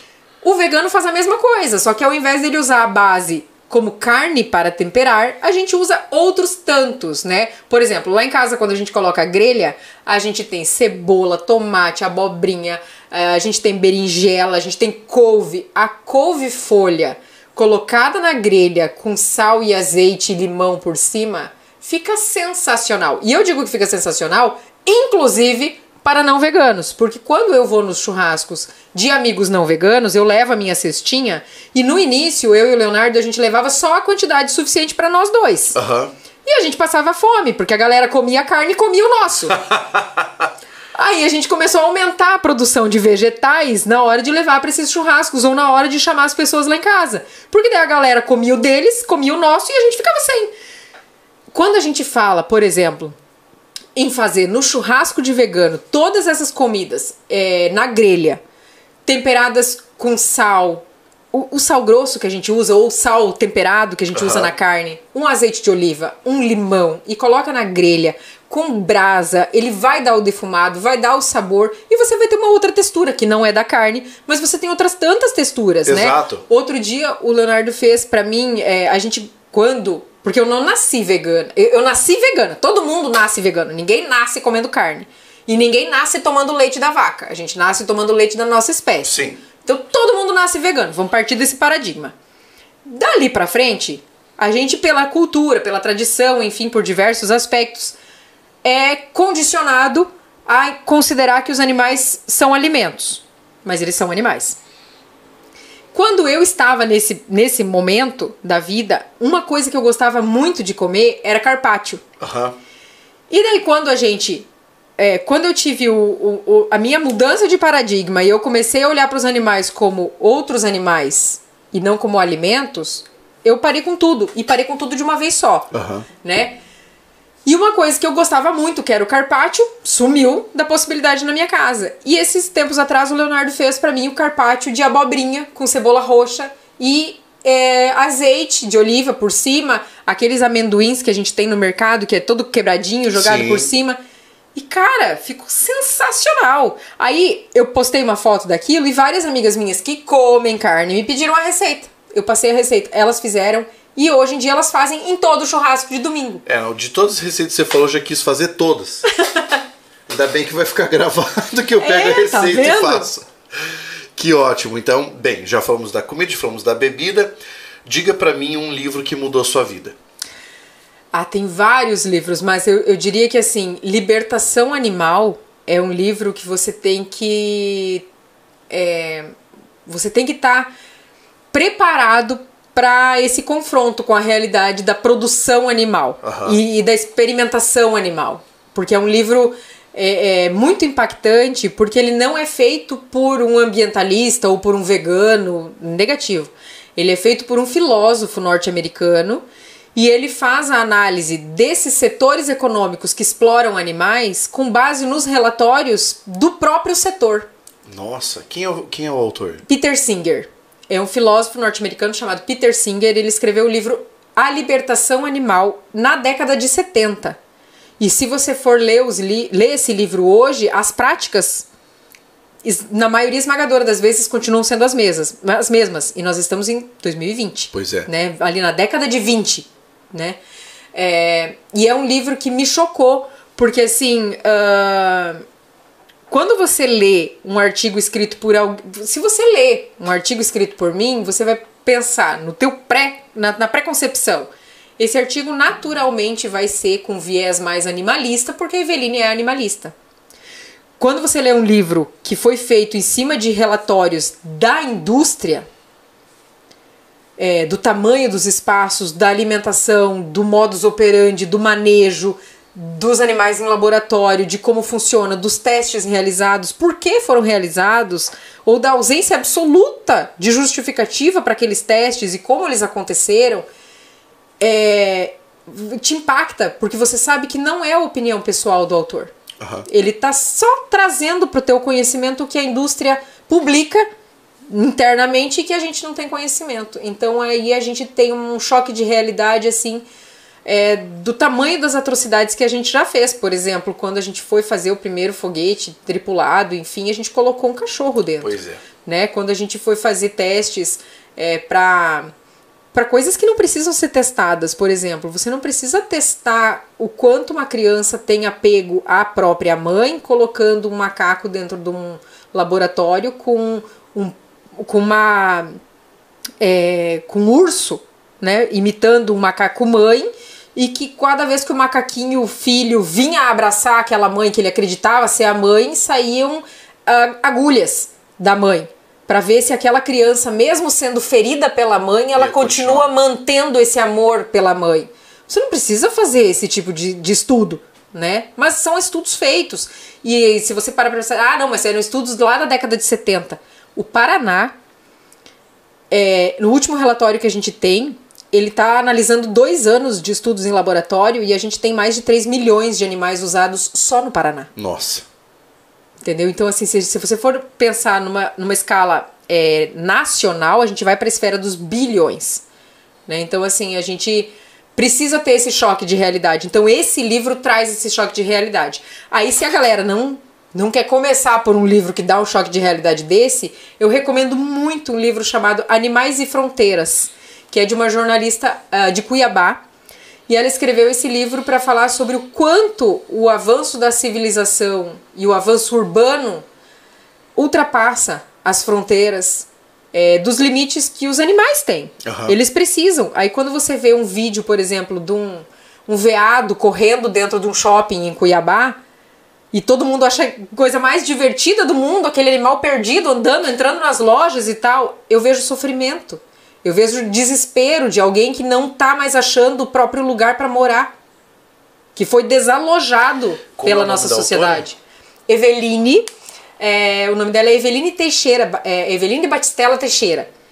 Ela é, é, é uma jornalista da Federal do, do- Ela é professora da Federal do Mato Grosso e ela escreveu esse livro enquanto ela estava fazendo a tese dela de mestrado na Federal do Mato Grosso. Animais e Fronteiras. Animais e Fronteiras. E, inclusive, ela criou daí um programa que é um site chamado Animais e Fronteiras, aonde ela traz essas reflexões, por exemplo. A gente tem um corredor verde, né? Quando a gente fala em parque nacional, eu tenho um corredor verde para esses animais. Mas nós temos corredores aéreos para as aves migratórias, para as aves urbanas. Quando a gente vê um prédio, e, e isso foi uma coisa assim que eu, eu digo sempre para ela, ela é minha amiga pessoal, eu digo sempre para ela, eu falo, Eve, você simplesmente trocou a lente do meu óculos de enxergar a cidade. Porque até então eu olhava um prédio espelhado e eu achava ele lindo. Hoje em dia eu olho um prédio espelhado e eu só penso quantas aves morrem Que é um perigo, né? todos os dias porque elas não conseguem enxergar aquele espelho como um reflexo. Então elas vão e elas batem, né? Eu- eu- é impressionante e a gente não, não para para pensar nisso. Né? A gente não para para pensar no quanto a forma de desenvolver da nossa sociedade simplesmente ignorou a necessidade de outras espécies que já estavam aqui. Da mesma forma que nós ignoramos e a nossa sociedade continua ignorando a importância das tribos indígenas que nós Aham. temos. Né? Então, assim, é aquele, aquela é, noção é, de avanço colonizador que na Perfeito. verdade não existe, sabe? Não é dessa forma. Então, esse livro também eu recomendaria, Animais e Fronteiras, porque é, é, é um livro que te faz olhar a cidade por um outro prisma. Filme. Ai, meu Jesus. Ah, se, se a gente for pensar assim, filme uh, Okja, que é um filme que tem na Netflix, é, e ele trabalha muito bem essa nossa perspectiva da luta dos ativistas pelo direito dos animais, a forma como a gente olha os animais de produção, Aham. né, que foi uma caixinha que a sociedade resolveu colocar eles, porque eles são só animais. A gente que botou a caixinha, né, de produção, de estimação, de laboratório, mas eles são só animais. E é um livro que te, te instiga a enxergar o quanto o marketing e o setor econômico fazem a gente deturpar a imagem do que eles realmente fazem. É, é, é- é muito, muito interessante o, a crítica que o OKJ. livro traz. É o OKJA, OKJA. Perfeito. Que, já, já anotei algumas aqui. Vamos lá então. É, diga pra mim um perfil de Instagram que não seja o seu nem o meu, de uma pessoa que você acha, olha, acho que todo mundo deveria seguir esse perfil porque ele é muito bom, ele traz conteúdos muito legais. Ah, tem um perfil chamado Não Seja Indiferente. Eu adoro. Porque ele traz exatamente essa reflexão. Tipo assim, não seja indiferente. Abra os olhos, acorda. Se posicione, tome partido, né? Aham. É, o, o, o- tem um filósofo, ele o Weisel, que ele dizia assim: não existe não tomar partido, né? Você precisa tomar partido, porque a partir do momento que você se omite, você tomou partido do agressor Exato. Né? Você nunca tomou partido da vítima ficando quieto. Você nunca tomou partido da vítima se omitindo de, de, de posicionar, de, de né, tomar partido. Então tomem partido, todos tomem partido. Muito boa essa recomendação. Agora uma mais livre, mais simples, que é que tipo de música te agrada? Você gosta de ouvir, você fala assim, ó, eu adoro esse tipo de música e pode citar um cantor, uma banda ou uma música. Eu adoro ouvir a banda Reverb, que é Reverb Poesia, porque eles trazem essas críticas da nossa, à nossa sociedade de uma maneira bem contemporânea e eles trazem isso na letra das músicas e, e são músicas agradáveis de ouvir ah, ah, e todas as letras, todas elas, elas te fazem pensar, sabe? Porque eu acho que a, a música, né, as artes no geral, elas são feitas para isso. Elas são feitas para provocar a nossa reflexão sobre diversos aspectos, né? E, e o reverb ele, ele faz isso. Ele me provoca a refletir, né? Quando ele fala assim, é, você quer aceitar o ser quem a sociedade espera que você seja, ou você prefere lutar por quem você quer ser, sabe? Então ele te faz pensar nessas coisas assim, do, do tipo assim, você vai ser é, conformado a vida inteira ou você vai arregaçar as mangas e vai lutar para fazer o que você acredita que precisa ser feito? É, e eu acho que são provocações que a nossa sociedade precisa ter. Eu acho que a gente precisa sair do conformismo, sair dessa anestesia geral que tá todo mundo. é, por muito menos a gente já fez mudanças muito maiores. Exato. Por muito menos fizemos muito mais, né? Muito mais. Eu sou muito fã de uma banda que se chama Rage Against the Machine, né? E, que- e é uma banda extremamente política, muito política, as letras são muito políticas, enfim. E aí, há algum tempo, saiu uma matéria em que entrevistavam o cantor de uma outra banda que se chama Destruction, uma banda alemã, e falava sobre o fato de eles e outras bandas famosas no cenário mundial, como Rage Against the Machine, serem bandas que falam sobre o conteúdo político, mas que tocam por dinheiro. E daí ele, de certa forma, perguntaram para ele né, o que, que ele achava que, que isso trazia. E a resposta do, do, do cidadão, que é o Marcel Schmier, foi para mim uma coisa muito genial. Ele falou assim: o meu trabalho como artista é lembrar as pessoas da condição em que elas estão vivendo, para que elas façam alguma coisa. Então, o meu trabalho é comunicar isso para elas, não Exatamente. fazer por elas. Exatamente. Esse é o trabalho da arte. Eu, eu, eu vejo isso de uma forma muito importante e a gente viveu isso já no Brasil de uma forma muito importante. Não por outro motivo.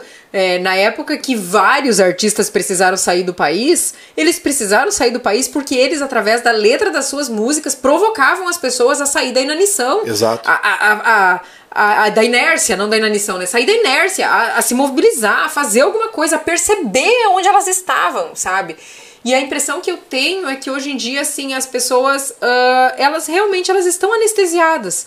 Talvez o cenário ele se apresenta tão pior do que a gente poderia projetar no pior dos cenários, que as pessoas estão naquele. A impressão que eu tenho é que elas estão naquele, assim. Não tem o que fazer. Mas tem. Exato. Sabe? Tem e precisa ser feito, e precisa ser feito com celeridade. Para que a gente ainda tenha tempo de reverter tudo que já foi feito. Concordo. Concordo. Né? Mas, mas, enfim, é, é, eu acho que a, a música precisa provocar isso. E eu acho que os artistas, alguns artistas, algumas bandas, eles fazem isso lindamente.